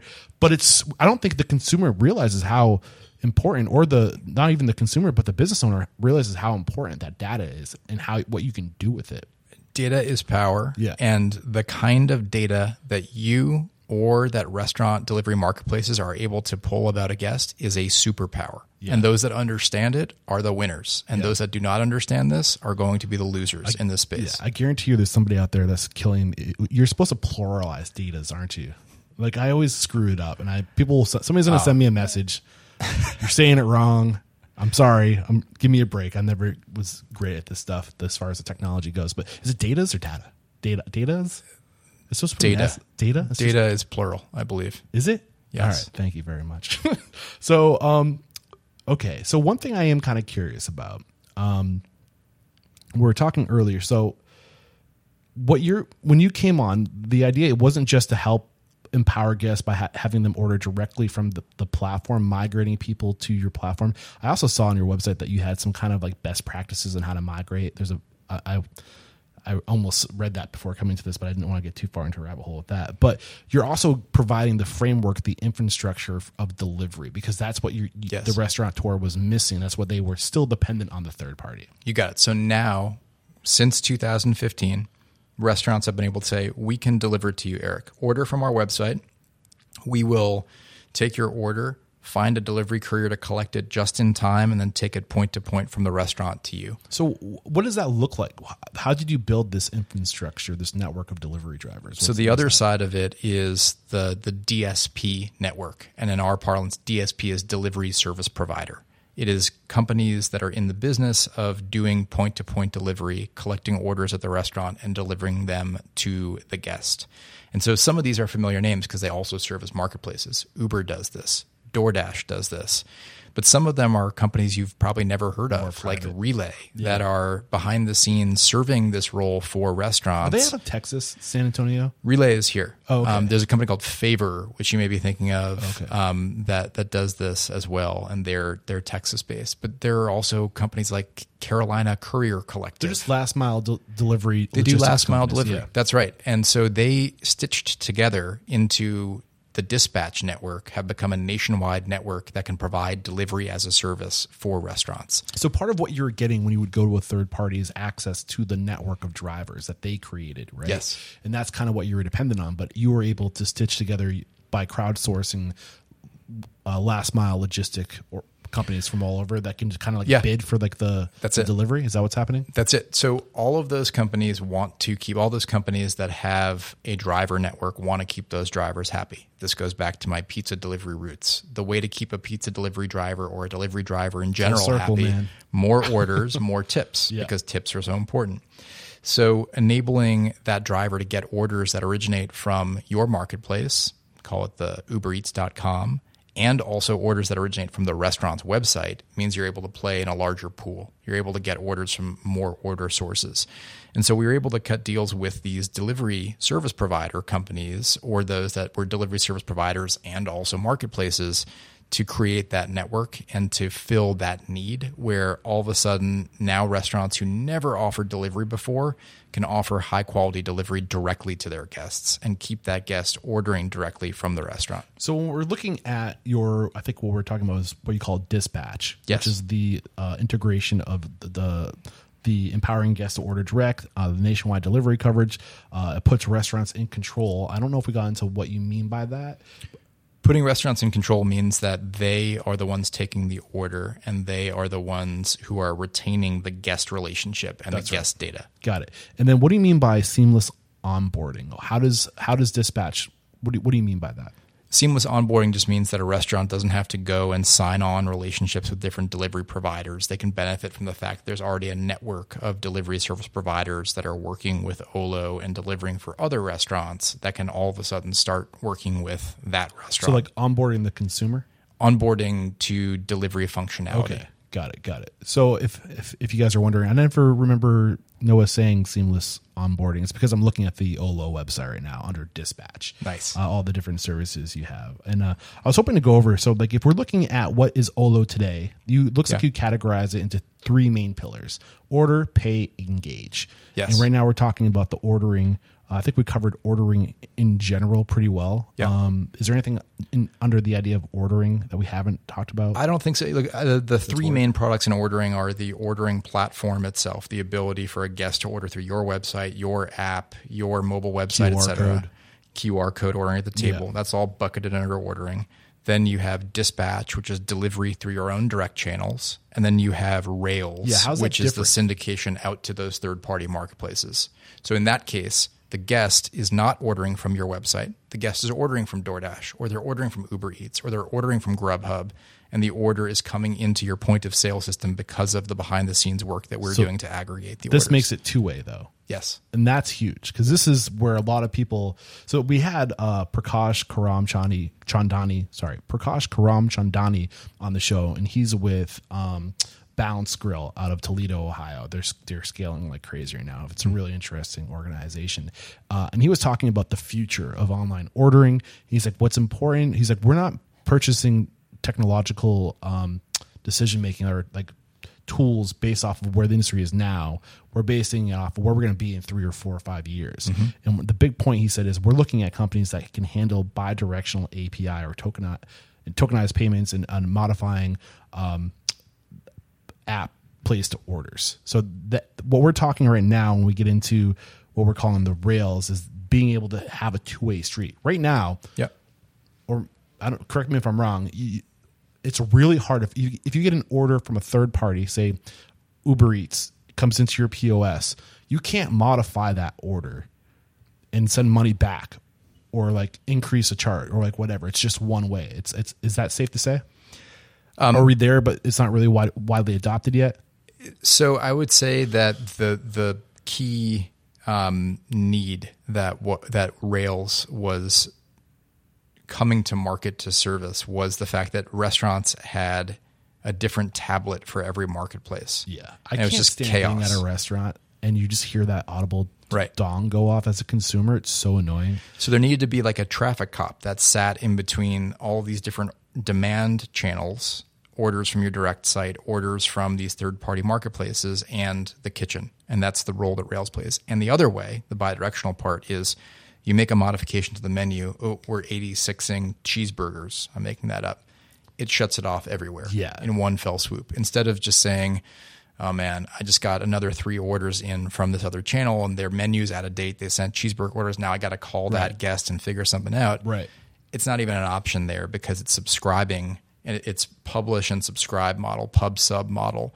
You're making the change in one place on the Olo platform and it's being syndicated out to all of those different channels where a guest may be ordering from. Those you control and those you don't control that are third party. So traditionally, this information flowed one way. It Yeah. came from third party and flowed into the restaurant. Yep. But there were issues where now you need information to really have this thing work the way it can. Information flowing both ways Yeah. I mean, especially about and automating that. So if you Yes. change it in one place, you're not needing to go open ten apps at once to make Right. sure Right. you- the message is flowing. And capacity is the next big, uh, you know, uh, arena for this. Is I only have so much kitchen capacity in in any moment in time, and I want to allocate that capacity to my most profitable channels. Uh, One of the mantras at Olo is keep the kitchen as productive as possible, as profitable as possible.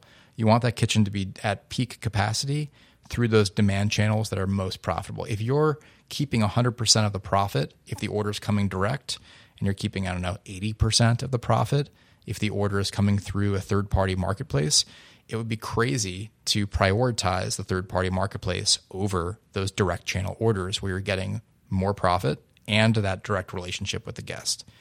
So that kind of battle for the guest of is the guest a direct guest or is it an indirect transaction through a marketplace is one of those key kind of industry themes was- that dispatch yeah. and rails are are I was sitting on this this earlier, and I was afraid to get into it too soon. But I feel like you're kind of circling around it right now, and this idea that a lot of um, the services of software, these services that are app based services, um, I can't remember the specific tool, but they're it's based off of human behavior and really understanding human behavior and almost becoming manipulative of be- human behavior and creating using like hooks and and um, you know human habit to create a path of least resistance to a, a decision.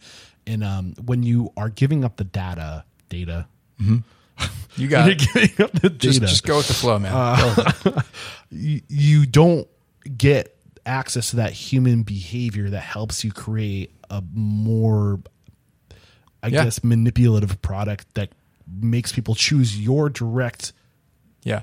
like like the the native purchasing order versus the third party. I don't. I don't love the word manipulative. Well, I mean- but but I do. I what you mean, I th- as I interpret is. it, is how do you influence behavior? And you influence behavior, or said another way, you provide hospitality. You anticipate needs based on understanding in a comprehensive way who that guest is. But you don't get that data unless the guest is ordering direct. In fact, you're blocked from that data. The marketplaces, all of them. I'm not. I'm not calling anyone out. All of them do not share the data that this was Eric's order and here's what Eric's ordered in the past. Yeah, so to that point, what I'm trying to say is it's that data that allows us to create a better app to more seamlessly Yes. serve the guest. Yes. So how so I I don't know if this is too tangent tangential to what we were just discussing, but this idea that like how are we supposed to compete with the third parties when we don't have access to the information to make a better service, right? Yes. So like it's it's to the point where like the the the third parties almost control the the consumer habits. Mm-hmm. And then how do you fight against and create a better solution if you don't have access to the the data? The great thing is that you look to the hotel industry and the travel industry who have gone through the exact same war 15 years earlier and you look at what are those strategies that they deployed, the brands deployed to get hotel guests to book direct and airline guests to book direct. And it comes back to understanding who the guest is, guaranteeing a lowest price guarantee. It's more affordable for you if you order directly through me than if you go through a third party. Giving them status and giving them the ability to get into a higher tier of status. You get to skip the line is a great one that, of Yeah. course, is near and dear to my heart. But that's very much like a VIP program. If you're you know, flying American Airlines Executive Platinum, you get to skip the line, right? You get on the, the plane first. You get your bags on the plane first. You don't get that if you're ordering your ticket through Travelocity or Priceline or Expedia. You get that by booking your ticket direct. So the the analogs for restaurants to say you're gonna get the best prices, you're gonna get the full menu, maybe not the subset of my menu that I put up on the marketplaces, but my full menu. You can customize this exactly the way that you like it. You're gonna earn loyalty points, you're gonna earn status where you get these ups and extras of benefits, experiential benefits that only those who are part of our our brand program get. Those are the things that are So you great con- tactics. You control the the experiences that you you recognize the experiences you do have control over and you use those to your favor to pull people in to get that top tier experience. and you build a profile on every guest to understand who your most valuable guests are. Yeah. This is back to lifetime value. Yeah. Who the Yep. high lifetime value guests are. That is why our very first acquisition as a public company, when we had gone public and raised the capital through going public to start to acquire other companies, other technologies, the very first company that we bought was a company called Wisely, which was what we believe to be the leading guest data platform. Yeah, I remember this company. I was really excited about. They were neck and neck with um, the company out of Providence, Rhode Island. Um, they're now Swipe. They were Swipely. Okay. I can't keep track of everything. It's always changing. There are a lot of there are a lot of That's the- restaurant tech companies yeah, out there. Yeah, yeah. I think Switely. They're uh, they're. I can't keep track of everything, but yeah, they were definitely. I actually had. Uh, what was the owner's name? You Of, remember? of Wisely, Yeah. Uh, Mike Vichich was the one of the three co-founders, and uh, and Tyler Falus, and uh, and- and then Josh as well. Uh, Okay. the three, Mike, Tyler, and. Josh. There was somebody there that I, I, I think I had them on the show. It's so again, we're over a thousand episodes now. It's hard to keep everybody in order. But uh, what we're getting now into is engage. Correct me if I'm wrong. That's it. Um, we kind of, I mean, is it worth just kind of touching on payment? I think. Yeah. When, when I hear payment, we're talking about more like, like security, right? Well, payment Olo Pay is about a native payment platform within the ordering experience. And without going into what it used to look like before Olo Pay, what Olo Pay enables for the guest is the ability to store a card on file, to use Apple Pay, to use Google Wallet, to use these mobile wallets to pay faster, and enables the guest to save those payment credentials at the Olo platform level through a feature called Borderless. And why that's relevant is we now have 77,000 restaurants on our platform across 600 brands. We have many guests who are using Olo but don't know they're using Olo at multiple Yeah, brands. because it's yeah, because the you, when you as a restaurant purchase Olo services, it's co- it's branded white label. Yeah, you would Yes. never know. But so now, as a guest, you can keep a card on file with Olo. So you go to the next restaurant and your card is magically there, securely there. You've opted into it; it's secure. We have your car, uh, your card details, so that you don't have to go through the process of recreating an account, re-entering your card details. But it's all magically there. We took a lot of inspiration from what Shopify built with ShopPay, integrating payments natively into the Shopify commerce platform. I was laying in bed last night. It was like, I I don't know why I was so excited to come here and talk to you. No, I couldn't get to sleep. It was like two a.m.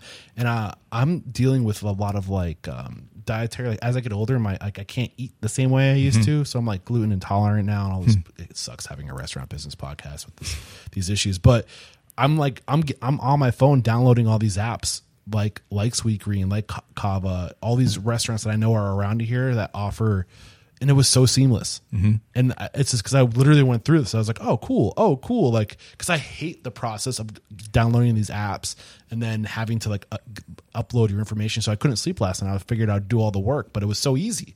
Yeah. I mean, do you work with both those brands? We I work with Sweetgreens. Green. We we don't work with Cava. Great brand, uh, or I should say, I, I always say this: we don't work with Cava yet. I always say that to our sales team. Yeah. uh, yeah. I, I'm desirous of working with Cava. So if if uh, if the team Brett and, and team are listening, uh, we'd love to talk. But look, uh, the idea is that guests do not like creating accounts. Guests this do not guest like passwords. they don't like remembering passwords. Oh they don't. So what what I even found found myself doing was going on to a site that was powered by Olo, and I knew that, but I don't want to remember the password, so I wind up checking out anonymously. And shame on me as a guest, I have to re-enter the order from scratch. I have to re-enter my card details, but also shame on the brand because now they don't get that transaction tied back to my account. So they don't know who I am. They don't know that I'm that same guest who's ordered 20 times before. And that is a talk about wins win wins. That's a loss loss. It's a Yeah. Bad guest experience, suboptimal, and a suboptimal restaurant operator experience because they don't get to tie that transaction back to my profile. so the idea of borderless is do away with passwords.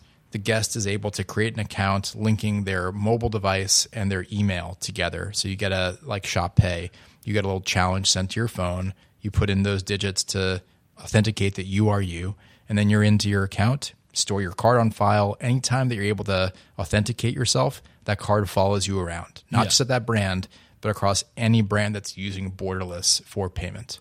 So the the Olo marketplace is another way to kind of look at it, or like the, Yeah, although the there is no- family of restaurants. But uh, there is no marketplace. Like there is no site that you can go to akin to a DoorDash or an Uber Eats or a Grubhub. The idea is just behind the scenes, we are the connective tissue behind all these brands, and we're enabling them to have a, I think, better experience Right. than a marketplace experience because it's a branded experience.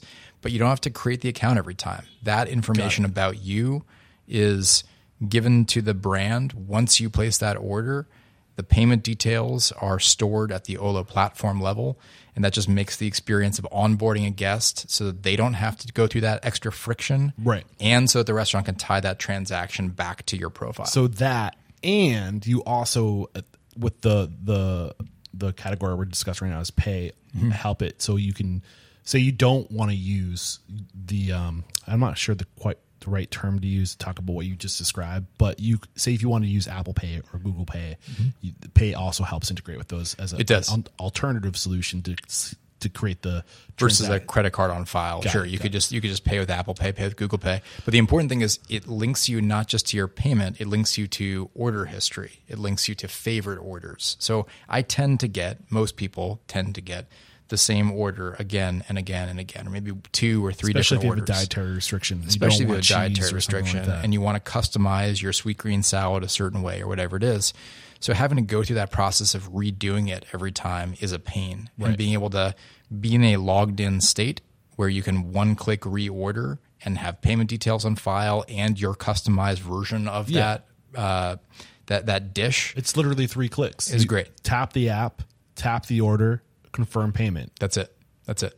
Yeah, and that's pretty powerful. I think the other thing that's worth mentioning in terms of pay, and I know you really want to get to the next level, which is um, under the uh, the topic of uh, Jeep or Engage. We're Yeah. going to get there. Okay. Um, but I think it's important to bring up the topic of um, chargeback support because that's Yeah. a real issue, a real issue right now. Yeah, fraud and chargebacks are part of the huge pain for restaurants accepting online payment. And ever since we started supporting all the different credit card uh, processors that restaurants have in restaurant that were designed for in restaurant card swipes through an online gateway, elevated fraud rates, elevated chargeback rates, and restaurants are just left high and dry by traditional processors. They're being charged not just for uh, the food that they that they sold, but they're also being assessed a chargeback fee. So it's just like insult to injury. Yeah. It's like, hey, you just lost thirty bucks. You're never getting paid for that, and we're going to charge you twenty five bucks as a chargeback yeah. fee.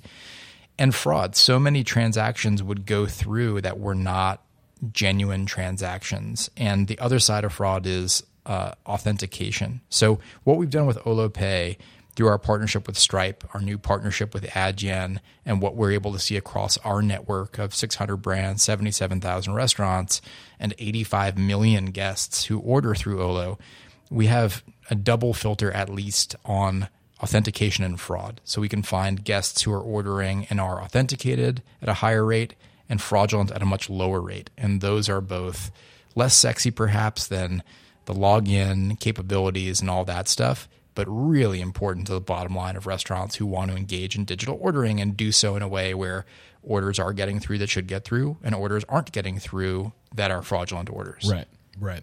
Um, I think. Uh, correct me if I'm wrong, but it was worth getting into that. Right. Sure. I mean, I Oh, think it's, yeah. as a Huge part of our business. Huge Yeah, part. and I think that it's it's it's it's so important to consider a, a platform like Olo because it just takes. There's so much.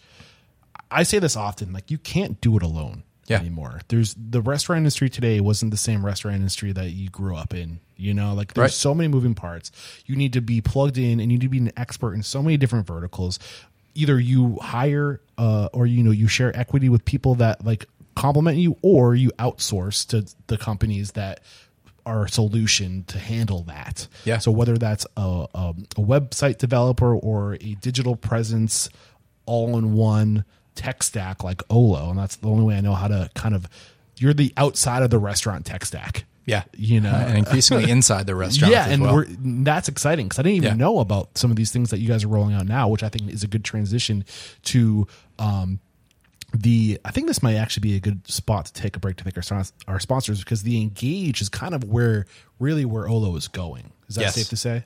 It is. It is. Okay, Yeah. so one more quick break to thank our sponsors, and we'll be right back to talk about where is Olo headed and what do we mean by engage. Restaurant Unstoppable Network is back, baby, and we're better than ever before. We already have six live events in the works, and we're just getting started. If you sign up for Restaurant Unstoppable Network right now, you can be a part of these six live events. We have Casey Anton, the author of Profit First for Restaurants, talking about profit first. We have Christine Miles, the author of What is it costing you not to listen? And it's costing you a lot. Tom Sterner, the author of The Practicing Mind, fully engaged and it's just a thought to help you get into that right, that right mindset and to will your future into existence.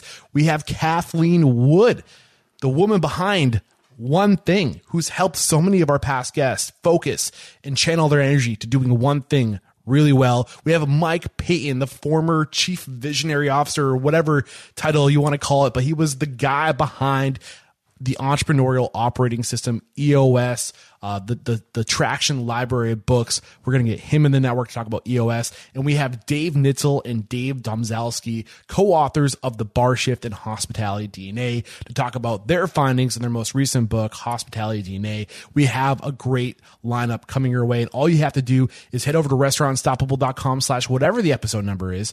You'll find a link and a banner for RU Network. Click the link, get a 30 day no strings attached trial, and the first 50 people to sign up will get a free Restaurant Unstoppable t shirt. And if you opt in to the annual plan, I'll throw in a Restaurant Unstoppable hat and a mug. But you got to act fast because these are going to go real quick, I have a feeling. And thank you for your support. Restaurant Unstoppable is partnering with CORE, Children of Restaurant Employees. CORE, Children of Restaurant Employees, invites you to learn more about their mission and their fall campaign, Serving Up Hope. CORE is an industry focused nonprofit that provides financial grants to restaurant employees with children who face a life altering medical crisis or natural disaster. Serving Up Hope is a national fundraising campaign and an opportunity for the restaurant industry to come together to serve those who serve us daily.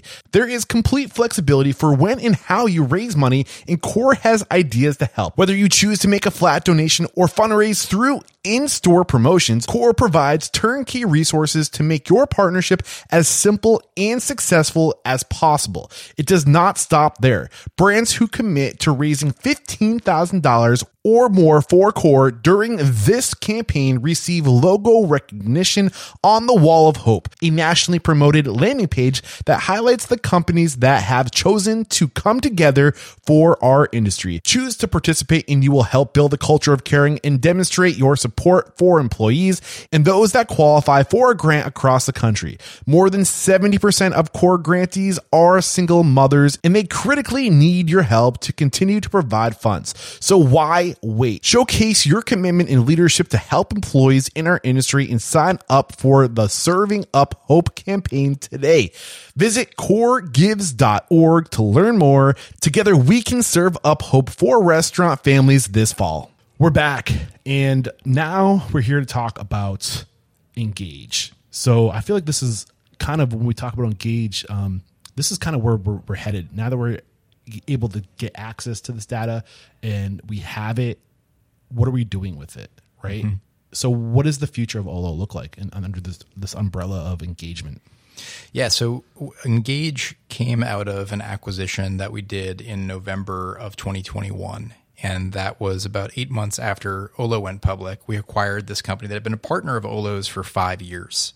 And we have a, a vast partner ecosystem. We have 300 integrated technology partners. And so we have a really interesting perspective. We're able to see those partners that are really adding a ton of value to our common customers. And that enables us, if we really get conviction about something and believe Olo has to offer something natively, will still always be an open platform. That is a 100% our philosophy to be an open platform and let restaurants choose the technologies that they want to work with and integrate those into Olo's tech stack. But if we really get conviction that something should be something that we offer natively, that sets up for M&A activity. And so it enabled us to strike up a conversation with the founders of Wisely, the Wisely board, to say we really think that these two things would be great under one roof. Did you say M and A competition? M and A, yeah, what, what Mer- merger and acquisition. Got it. Yeah, yeah. Sorry, that's uh, it's a little bit of a financial term. I didn't yeah. mean to, to spring that upon the hospitality podcast. Um, but yeah, so so that was how we approached the acquisition of Wisely. We looked at the imperative for restaurants to own those direct relationships with guests, to understand their guests really as fundamental to what Olo does. We think about this larger promise that we've made to the industry of we are going to serve as the engine of hospitality. We're going to help restaurants to understand the guests so well that they're able to treat every guest and make every guest feel like a regular. Right. And so that's not just about ordering. Ordering is a part of the puzzle. It's also about reservations. It's also about outbound emails and what does the guest click on. It's about Wi-Fi login. It's about waitlist management. It's about um, all of these different components, all these different touch points of how a guest interacts with that restaurant through digital. Okay, so but you're still you're, it's still safe to say that Olo's primary focus is guest interaction, guest engagement, guest touch points, right? That's your that's your focus, that's your niche and what you do digitally, right? And how do we bring that all these potential digital data points, touch points and bring them in to better serve the guest? Yes. I'd um, say we obviously, based on our history, have a huge bias in terms of the commercial transaction, the ordering business. That's where we start. It's what brands know us for. But beyond just ordering, payments are another huge kind of transaction that could be separate or apart from ordering. And all of the interactions that a guest has with that brand under one roof in what is known as a guest data platform that can take all of these different touch points and bring them together into a full understanding Right. of the guest and most importantly an understanding of the guest's lifetime value Right. that's the, the the the true north metric as we see it for restaurant operators in the digital era Right. And this is why it's so worth giving away a free sandwich to get somebody to come back a second time. Sure. Giving away something else to come back a third time because the data shows that the more you get people to come back, the more likely they are to be a part of, of you, or the more likely you are to be a part of their life and their routines and their habits. Well, I would say that the answer to that is different for a low lifetime value guest and a high lifetime value guest. Meaning, if you're not able to discern who are the really valuable guests that I want to retain and who are the guests who are not very valuable but only coming here once because I offered them a discount, yeah, you don't want you're sunk. You need to know in the restaurant industry, like in every relationship, there is a certain cohort of guests who have a disproportionate impact on overall sales. It tends to be about the top 20% of your 20, guests are about 60% of your transactions. It's less extreme than 80 20, 20 80. Yep. But it's important that you know who those 20% are. And right now, the the restaurant marketing that existed pre Wisely, pre guest data platform, was very much oriented toward only those guests who had signed up for a loyalty program. Those tend not to be the highest lifetime value guests. They're you might have some of them. But yeah, you might have some of them. You might have some who are low lifetime value. The promise of a GDP guest data platform, what's typically outside of restaurants called a customer data platform, but we like guest because that's the hospitality term. A guest data platform that can see every touch point on every guest, that really enables you to understand the lifetime value of every guest, pinpoint your marketing spend, who you're giving those free sandwiches to, to stick with your example, on those high lifetime value guests, and know that by doing that, and by then going out and finding guests that look like those high lifetime value guests, you're going to disproportionately grow the business. right. And this is how you compa- compete with the law of diminishing returns. Yeah. Yeah. Um, I'm not gonna lie. I saw GDP and I I thought gro- gross domestic product. Yeah. I was like, I like that too. It's, it's a good association. yeah. Um, so I mean, what what are you doing specifically to combat the law of diminishing returns? So it's I think really getting smarter about how restaurants use limited marketing budgets. So I think traditionally, if you think about restaurants, it's like a three percent ad fund is typically what a franchise a franchisor is asking of franchisees to pay for their ad fund. Trillion dollar industry, that's like thirty billion dollars in aggregate spent by restaurants on advertising to existing and new guests. The problem is there's a great quote from the the world of advertising. I think it's from like the 1920s. This this uh, magnate for department stores, John Wanamaker, who said, "I I waste 50 percent of my advertising budget. I just don't know which 50 percent." Meaning, you know, you don't have any traceability. You can't track uh, an ad to an order, an ad back to a guest actually changing their behavior.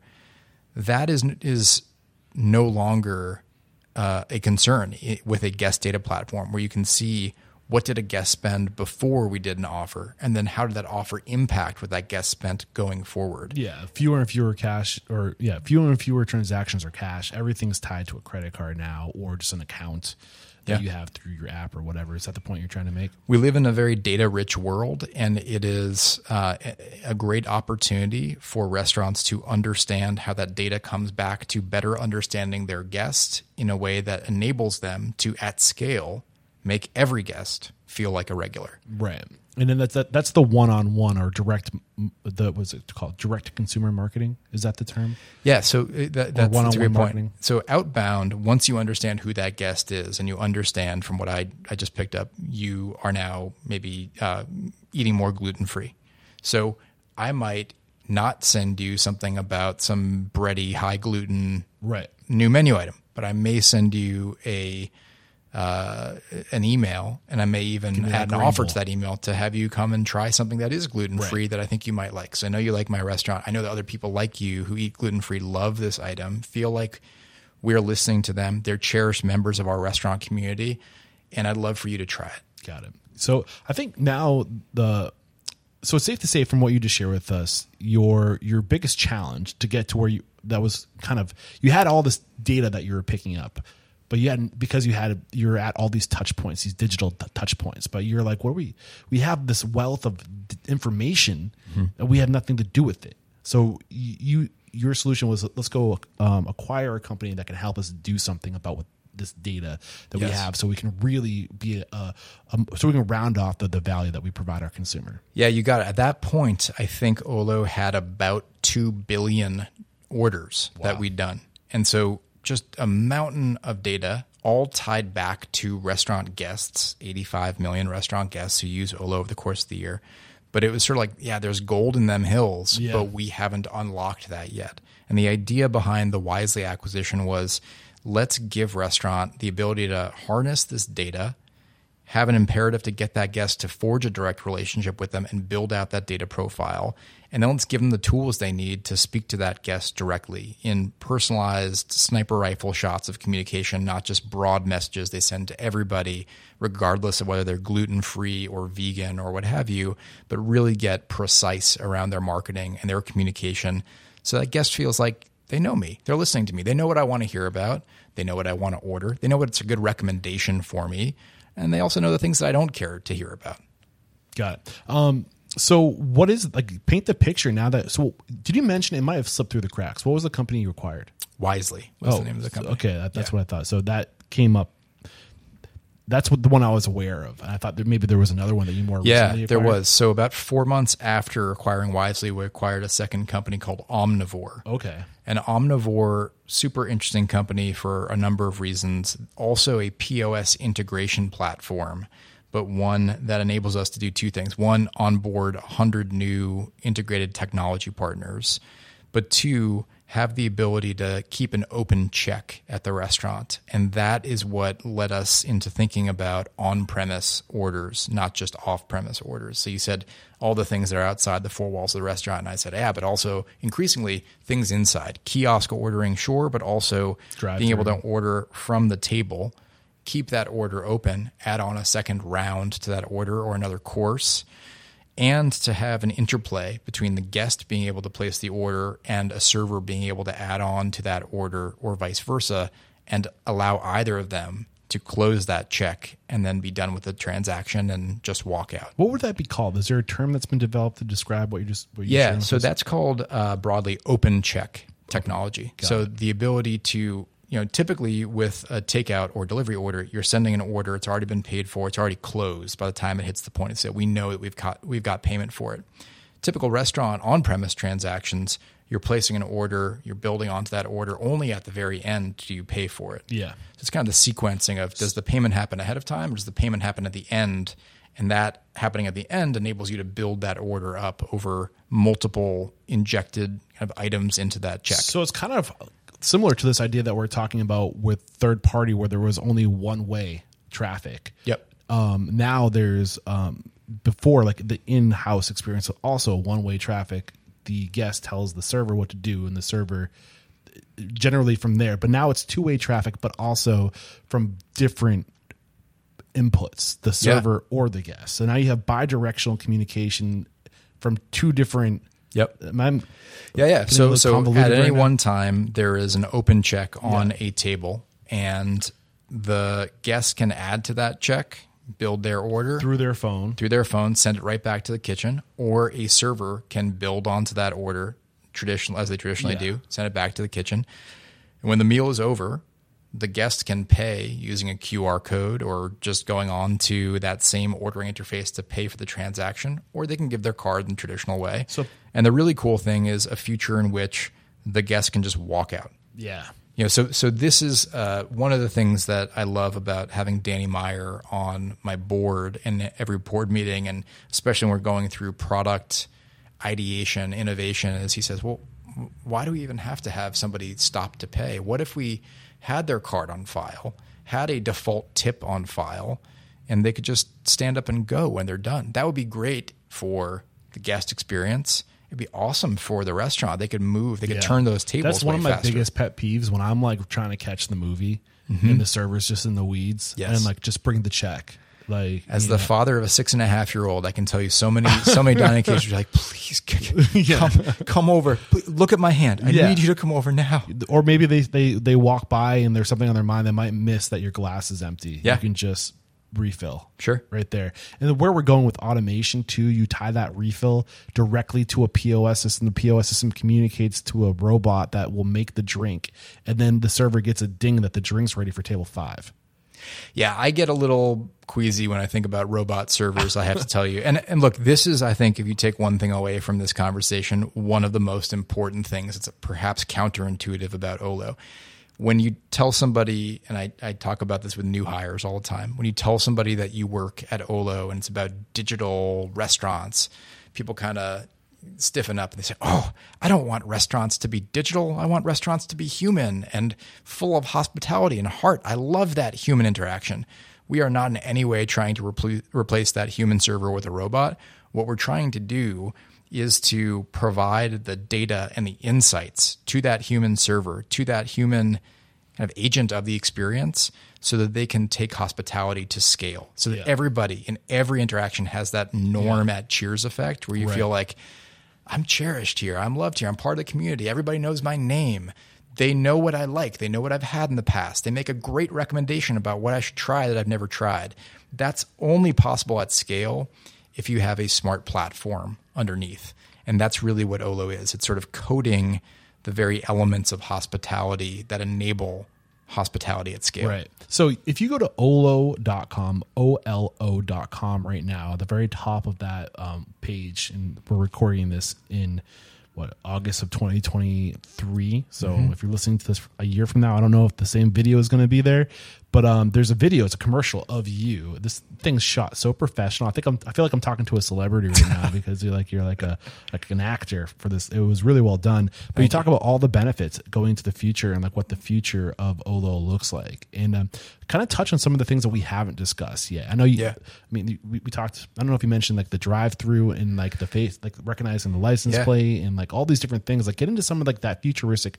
Where are we headed? What do we get access to when we invest in an asset like Olo? Yeah, so we released that video um, first at our, our customer event, Beyond 4, which is only accessible for Olo customers. And we, we did this in, uh, I forget, it was it, I think we filmed it in February and then we premiered it in March live at that event. And then we put it up online for everybody to see it.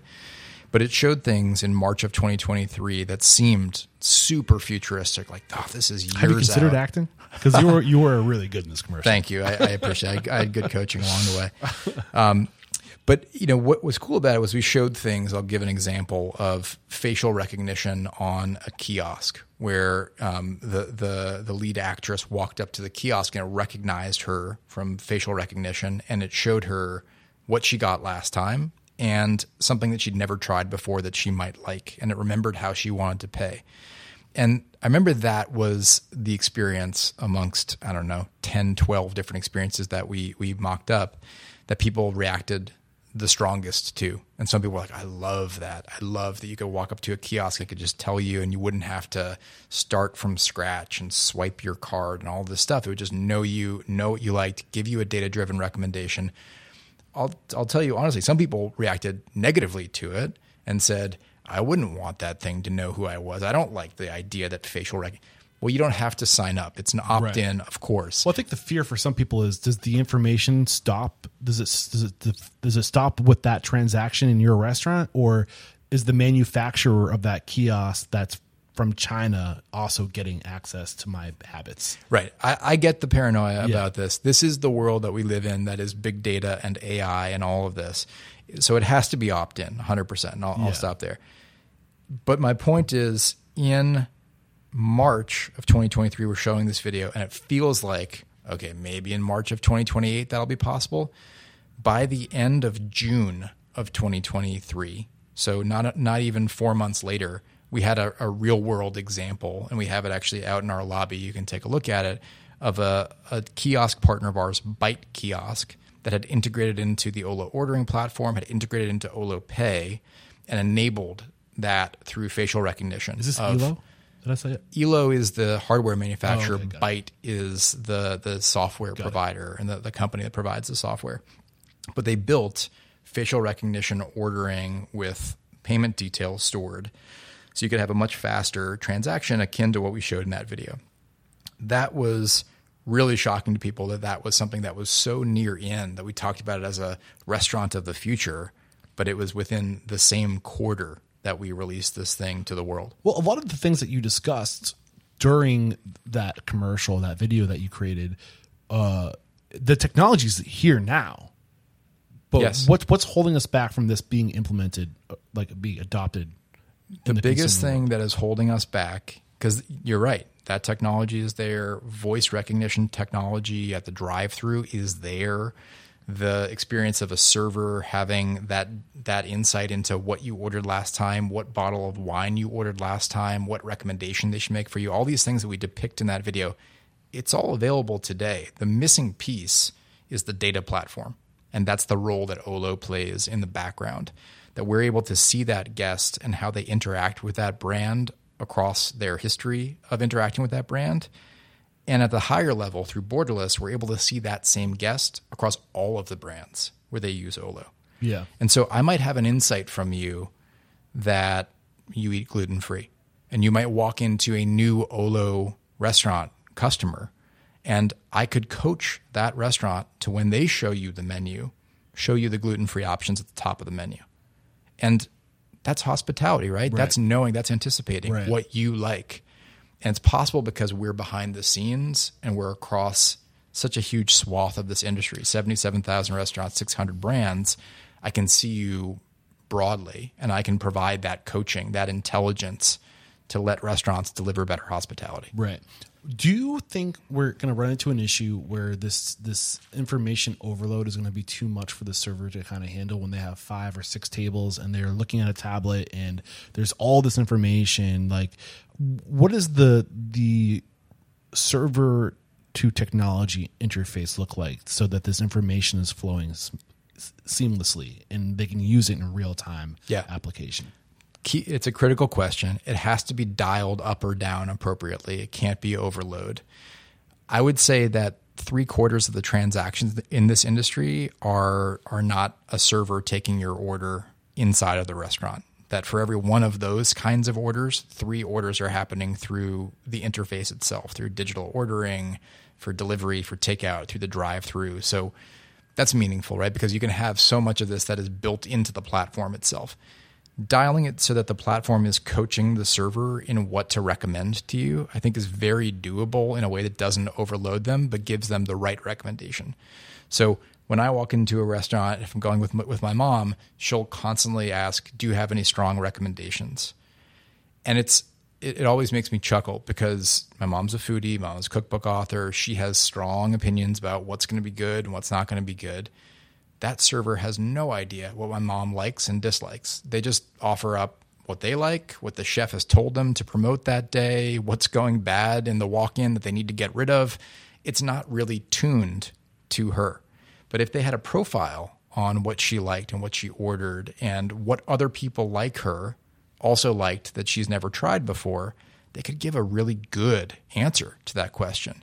That's the kind of interaction that I see with the server of a little nudge to say, hey, this is Peggy Glass. She loves it when the gnocchi is a little lemon flavored and light as a feather. Yeah. And if you have a dish like that and she's never tried it, say, I think you you might really enjoy our gnocchi. It's light as a feather. That's her code. Yeah. You know, that sort of insight is doable at the guest level, at the server level in a way that can Right. feel very natural. And I think that in the video, you use the example of like Italian reds. Yeah. Right. Like that's a very specific thing tied to a, a guest. And like, hey, if you liked this, then you may also like this. It's in your wheelhouse of Mm-hmm. things that you enjoy. And just have that little bit, a little something extra to, to, that says, we know you, we know what you like, and we're paying attention Yep. is what is unexpected That's right. and that's what well but uh, what i'm curious about is like what does the actual interface look like? How does this information manifest? Like, like it's hard to, probably explain it without visualizing it.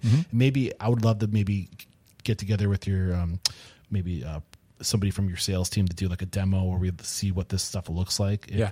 i don't want to put you on the spot. You don't have to answer that now but it would be cool to have more interactive screen sharing to on the back end of this interview for the the listeners Yep. um, but what is what does that look like I think you know, in that video, you see a couple of different interfaces where that kind of coaching can happen. Yeah. One is the wait list or reservation book itself. Yeah. So it's ahead of time. I know that you're coming in for a six o'clock reservation, and I know that you're a VIP. There's a little indicator that tells me uh, Eric's Yeah. a VIP.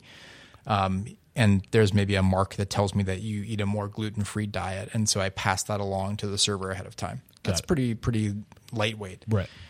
we also show in that video a guest with, uh, sorry, a server with a tablet. Right. You can imagine it being a, a mobile device, but This is you can imagine it's yeah. an order taking device, and you can imagine that part of that interface is coaching them on here's what to recommend to Eric based on what we know about Eric. Yeah. So and traditionally, I feel like Open Table, Swipely, Wisely, you would have had access to this information. You would have seen them on the reservation book during the, the pre meal meeting. You would have be, be, be bringing this stuff up, right? Researching the guests. But the cool thing with digital, um, like order takers having the tablet is like you don't have to go through all that homework beforehand you're at table five this party is sitting here this information is right in front of you so now the server doesn't have to be on the hook to memorize all this on a friday night mm-hmm. at 7.30 when you're in the weeds Yeah. you know like it's literally the information's right there staring you in the face which i think is totally powerful And again, imagine a hybrid experience where the guest elects to start ordering on their own. You know, Yeah. They're not waiting for a server to come over. They want to order another round. Right. And the, again, the things that we're showing them are informed by what we know about them. Right. Italian reds show up first on the wine list. Gluten free options show up first on the, the food list.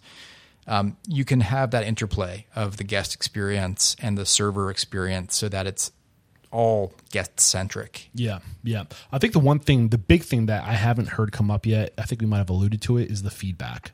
That's huge for you. And this Yes, is yes. Do, do what do you? So what type of feedback do we get with? Yeah, I mean, feedback on every component of the experience feedback on the food, on the ambience, on the service, on the speed of the meal, on the accuracy of the preparation of the dish. I mean, all of these things you can capture through uh, a tool called Sentiment, which takes that first party feedback, and you can pull in feedback that's provided on third party review sites like Yelp or TripAdvisor.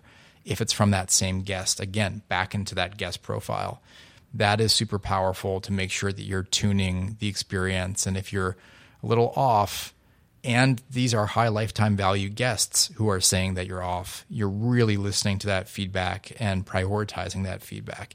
If it's somebody who's never been to your restaurant before, who's low lifetime value guests, and they're they're giving feedback, you probably won't take it as existentially like we must fix this now as you would if one of your most valuable guests said, "Oh, the service has gone way downhill since last I was here because of XYZ reason." You want to address X, Y, and Z immediately. So with a high uh, profile guest or a high value guest, are you offering a, an incentive to offer feedback? Is like is that how that works? Like, Restaurants can do that. I've seen that before where they give some sort of a take our survey and you may win a, a gift a card or something like almost. that. Yeah. Yeah. Yeah. Yeah. I've, I've definitely seen that before. And that's something that restaurants can do using our platform.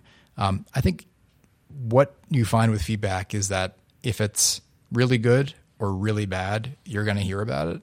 If it's somewhere in the middle of the road, you likely won't hear about it, but you get those those barbells of the extremes of heinous experience or like life-changingly good experience. yeah.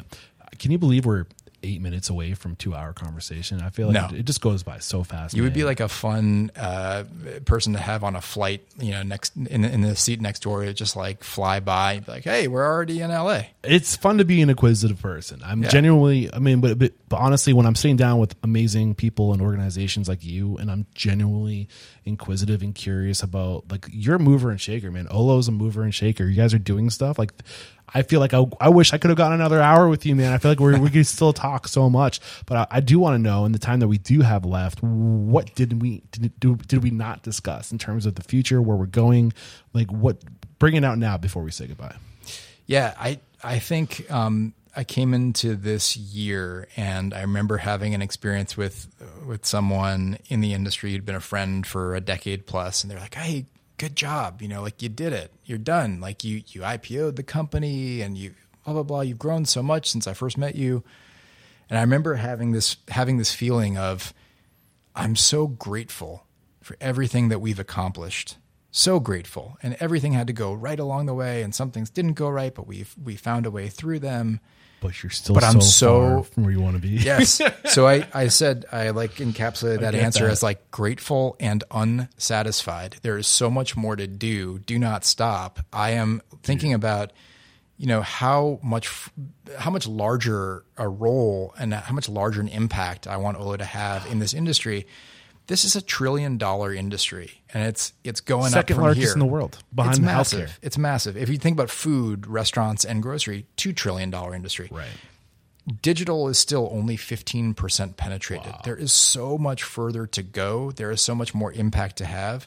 And I, what I say to people at, at Olo is, you know, we have established Olo over the last 18 years as that platform where the digital transformation of this massive industry is going to take place.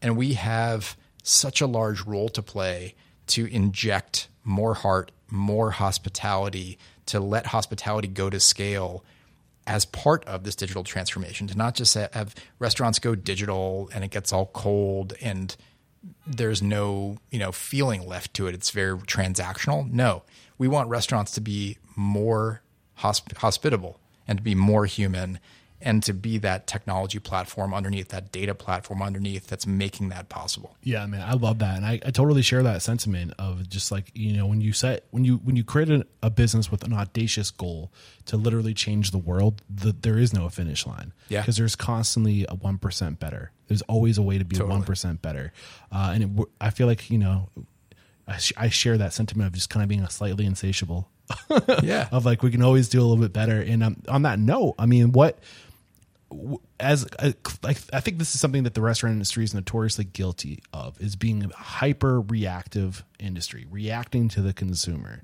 uh, and giving the consumer what the consumer wants. But what at what point do we stop reacting to the consumer and start influencing the consumer and saying, hey, if we're going to make a better future for all of us, there needs to be a cultural shift. There needs to be a cultural change.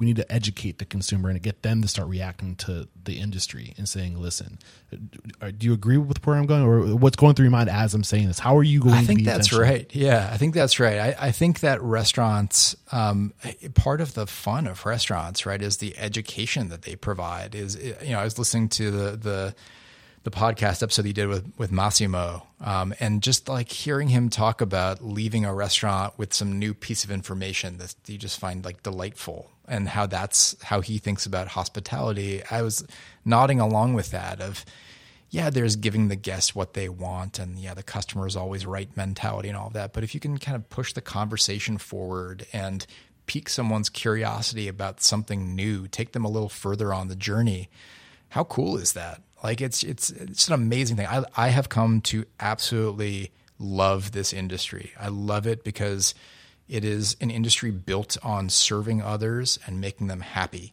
And if we can use our time and talent as a company to help more of that happen in the world, man, I think that's a calling. I think that's something that I could spend the rest of my career till I'm Right. 100 years old doing and loving every single day. So there's one other. So there's a consumer we have to keep happy, right? But as a a, uh public company, you have another whole set of people you have to keep happy, and that's your stakeholders, right? Yeah.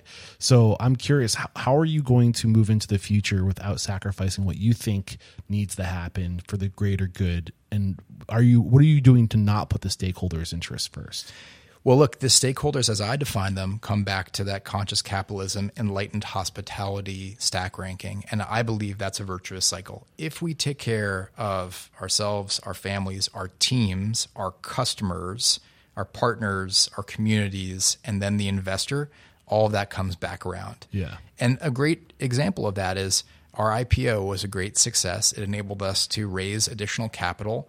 That enabled us to do more for our team. That enabled us to grow our team and acquire Wisely and then Omnivore and do more for our customers and our community of partners.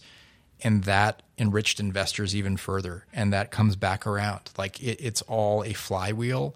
I don't see those things as being in conflict. Yeah. I see those things as each one pushing on the next and creating a, a flywheel effect. I think what's happening right now is that there's a sh- cultural shift happening in society where stakeholders are are getting less involved with what they invest in because of the ROI and more because of what it's what it means for the future. And I think I think there's a value shift happening, and it's not about the bottom line. It's about uh, is this a better future for everyone? You know, and I think that if, if the stakeholders' values start to, to shift, I think that's what conscious capitalism Yeah. is. Um, then the future is a little bit more bright. Well. I, I love that you're even using that word. I mean, most people say shareholders as like, you know, the financial investors, but we think about that as one of the cohorts of stakeholders. And Right. stakeholders could work at Olo. They could be the family if somebody works at Olo. They could be a customer, a partner, People invested. part of our community. You know, that is a much larger group. And again, all of those enrich the other cohorts. Right. We got one minute left. I'm gonna make the. I'm cutting this one close. Uh, but before we say goodbye, I I, I do want to have you call somebody out. So I really try to have this question steer the, the direction of the show. I don't want to be the one who decides who gets made an example of in the industry. I'm just here to listen and to learn. Uh, it was actually Paul Tunerman who specifically called you out on the show, and the the Olo name has come up more times than I can count over a thousand episodes. But Paul Truman was specifically saying, get Noah Glass on. So, Paul, we made it happen, man. Thank you for calling Noah out. He was awesome. Who is that for you? Who do you think I need to talk to? So when I think about our role at Olo of coding hospitality, kind of putting the great principles into software, into code, the the thing that I read most recently that has been the greatest inspiration, the person who spoke right before we debuted that video of the restaurant of the future that you'll find on our site is Will Guidara. Will Guidara is a disciple of Danny Meyer, who's on our board and very well known in the industry, and his book Unreasonable Hospitality Great listen. is And incredible. Yeah. And, and yes, great listen. Both of those books, Setting the Table by Danny Meyer and Unreasonable Hospitality by Will Guidara, I love books that are read by the author because you hear it the way it was intended to be heard. And both of them do such a great job at narrating it for you. And you put it- just yeah. feel it in a different way than if you read the text. So Right. great book. Will was phenomenal, really charged up the the crowd of Olo customers at Beyond Four. And he talked about the principles in his book about how you pick up on things from the guest to just deliver something completely unexpected that blows their mind. Yeah.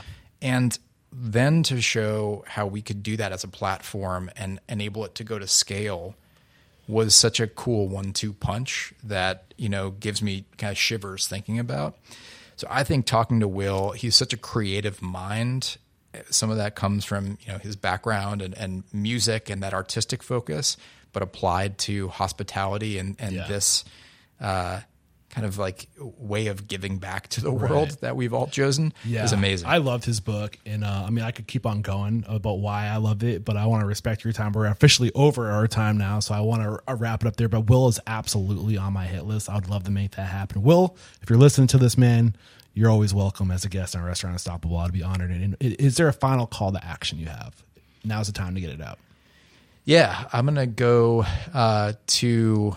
Let's see. I, I was wrestling with this. I'm gonna I'm gonna use a Wendell Berry quote, which is uh, "Be joyful, though you've considered all the facts." I think a lot of things happen in the world. We have a choice of how we process those. I think going about your day with a smile on your face, with joy in your heart, and with kind of a, a positive inclination is so critically important. And I, I wish there was more of that in Right. the world, not just in this industry, which I think really does live that more than most, but just broadly, like, let's be positive. Yeah. And I'll, I'll end on this note. What brought me here today is what brings light into my life, which is following the information, following the data, and and letting the industry steer the restaurant unstoppable ship. And I'm not being paid to be here. This isn't an ad. Like I'm here genuinely because the interest, the industry is talking about Olo, and people are telling me I need to talk to you, and I'm following the data, and I, I'm here truly out of pure curiosity and interest to share your story. So uh, thank you for letting this happen for me. This was a this is a big one on my hit list, and we finally made it happen. Now is when I say there is no questioning, Noah. You are unstoppable. Thank you, Eric. Don't Thank stop. you. This is a, a gift that you give to our industry and our world. Thank you very Pleasure's much. mine. Cheers. Cheers. There's another episode wrapped up here at Restaurant Unstoppable. Special thanks to our guest today, Noah Glass, for coming on and getting deep into the world of digital presence and uh, how also into how that digital world and all this data that we're collecting is starting to spill over into the in-house dine-in experience. And uh, I've I was really pleasantly surprised to see that that's where Olo is going. And uh, I was honestly, before rolling into today's interview, not entirely aware of all the cool things that Olo has going on. So that was a, a real treat for me uh, from a curious interviewer standpoint. I really enjoyed getting into all that. And uh, it, this is uh, the kind of content that I would love to do more of going into the future is paying attention.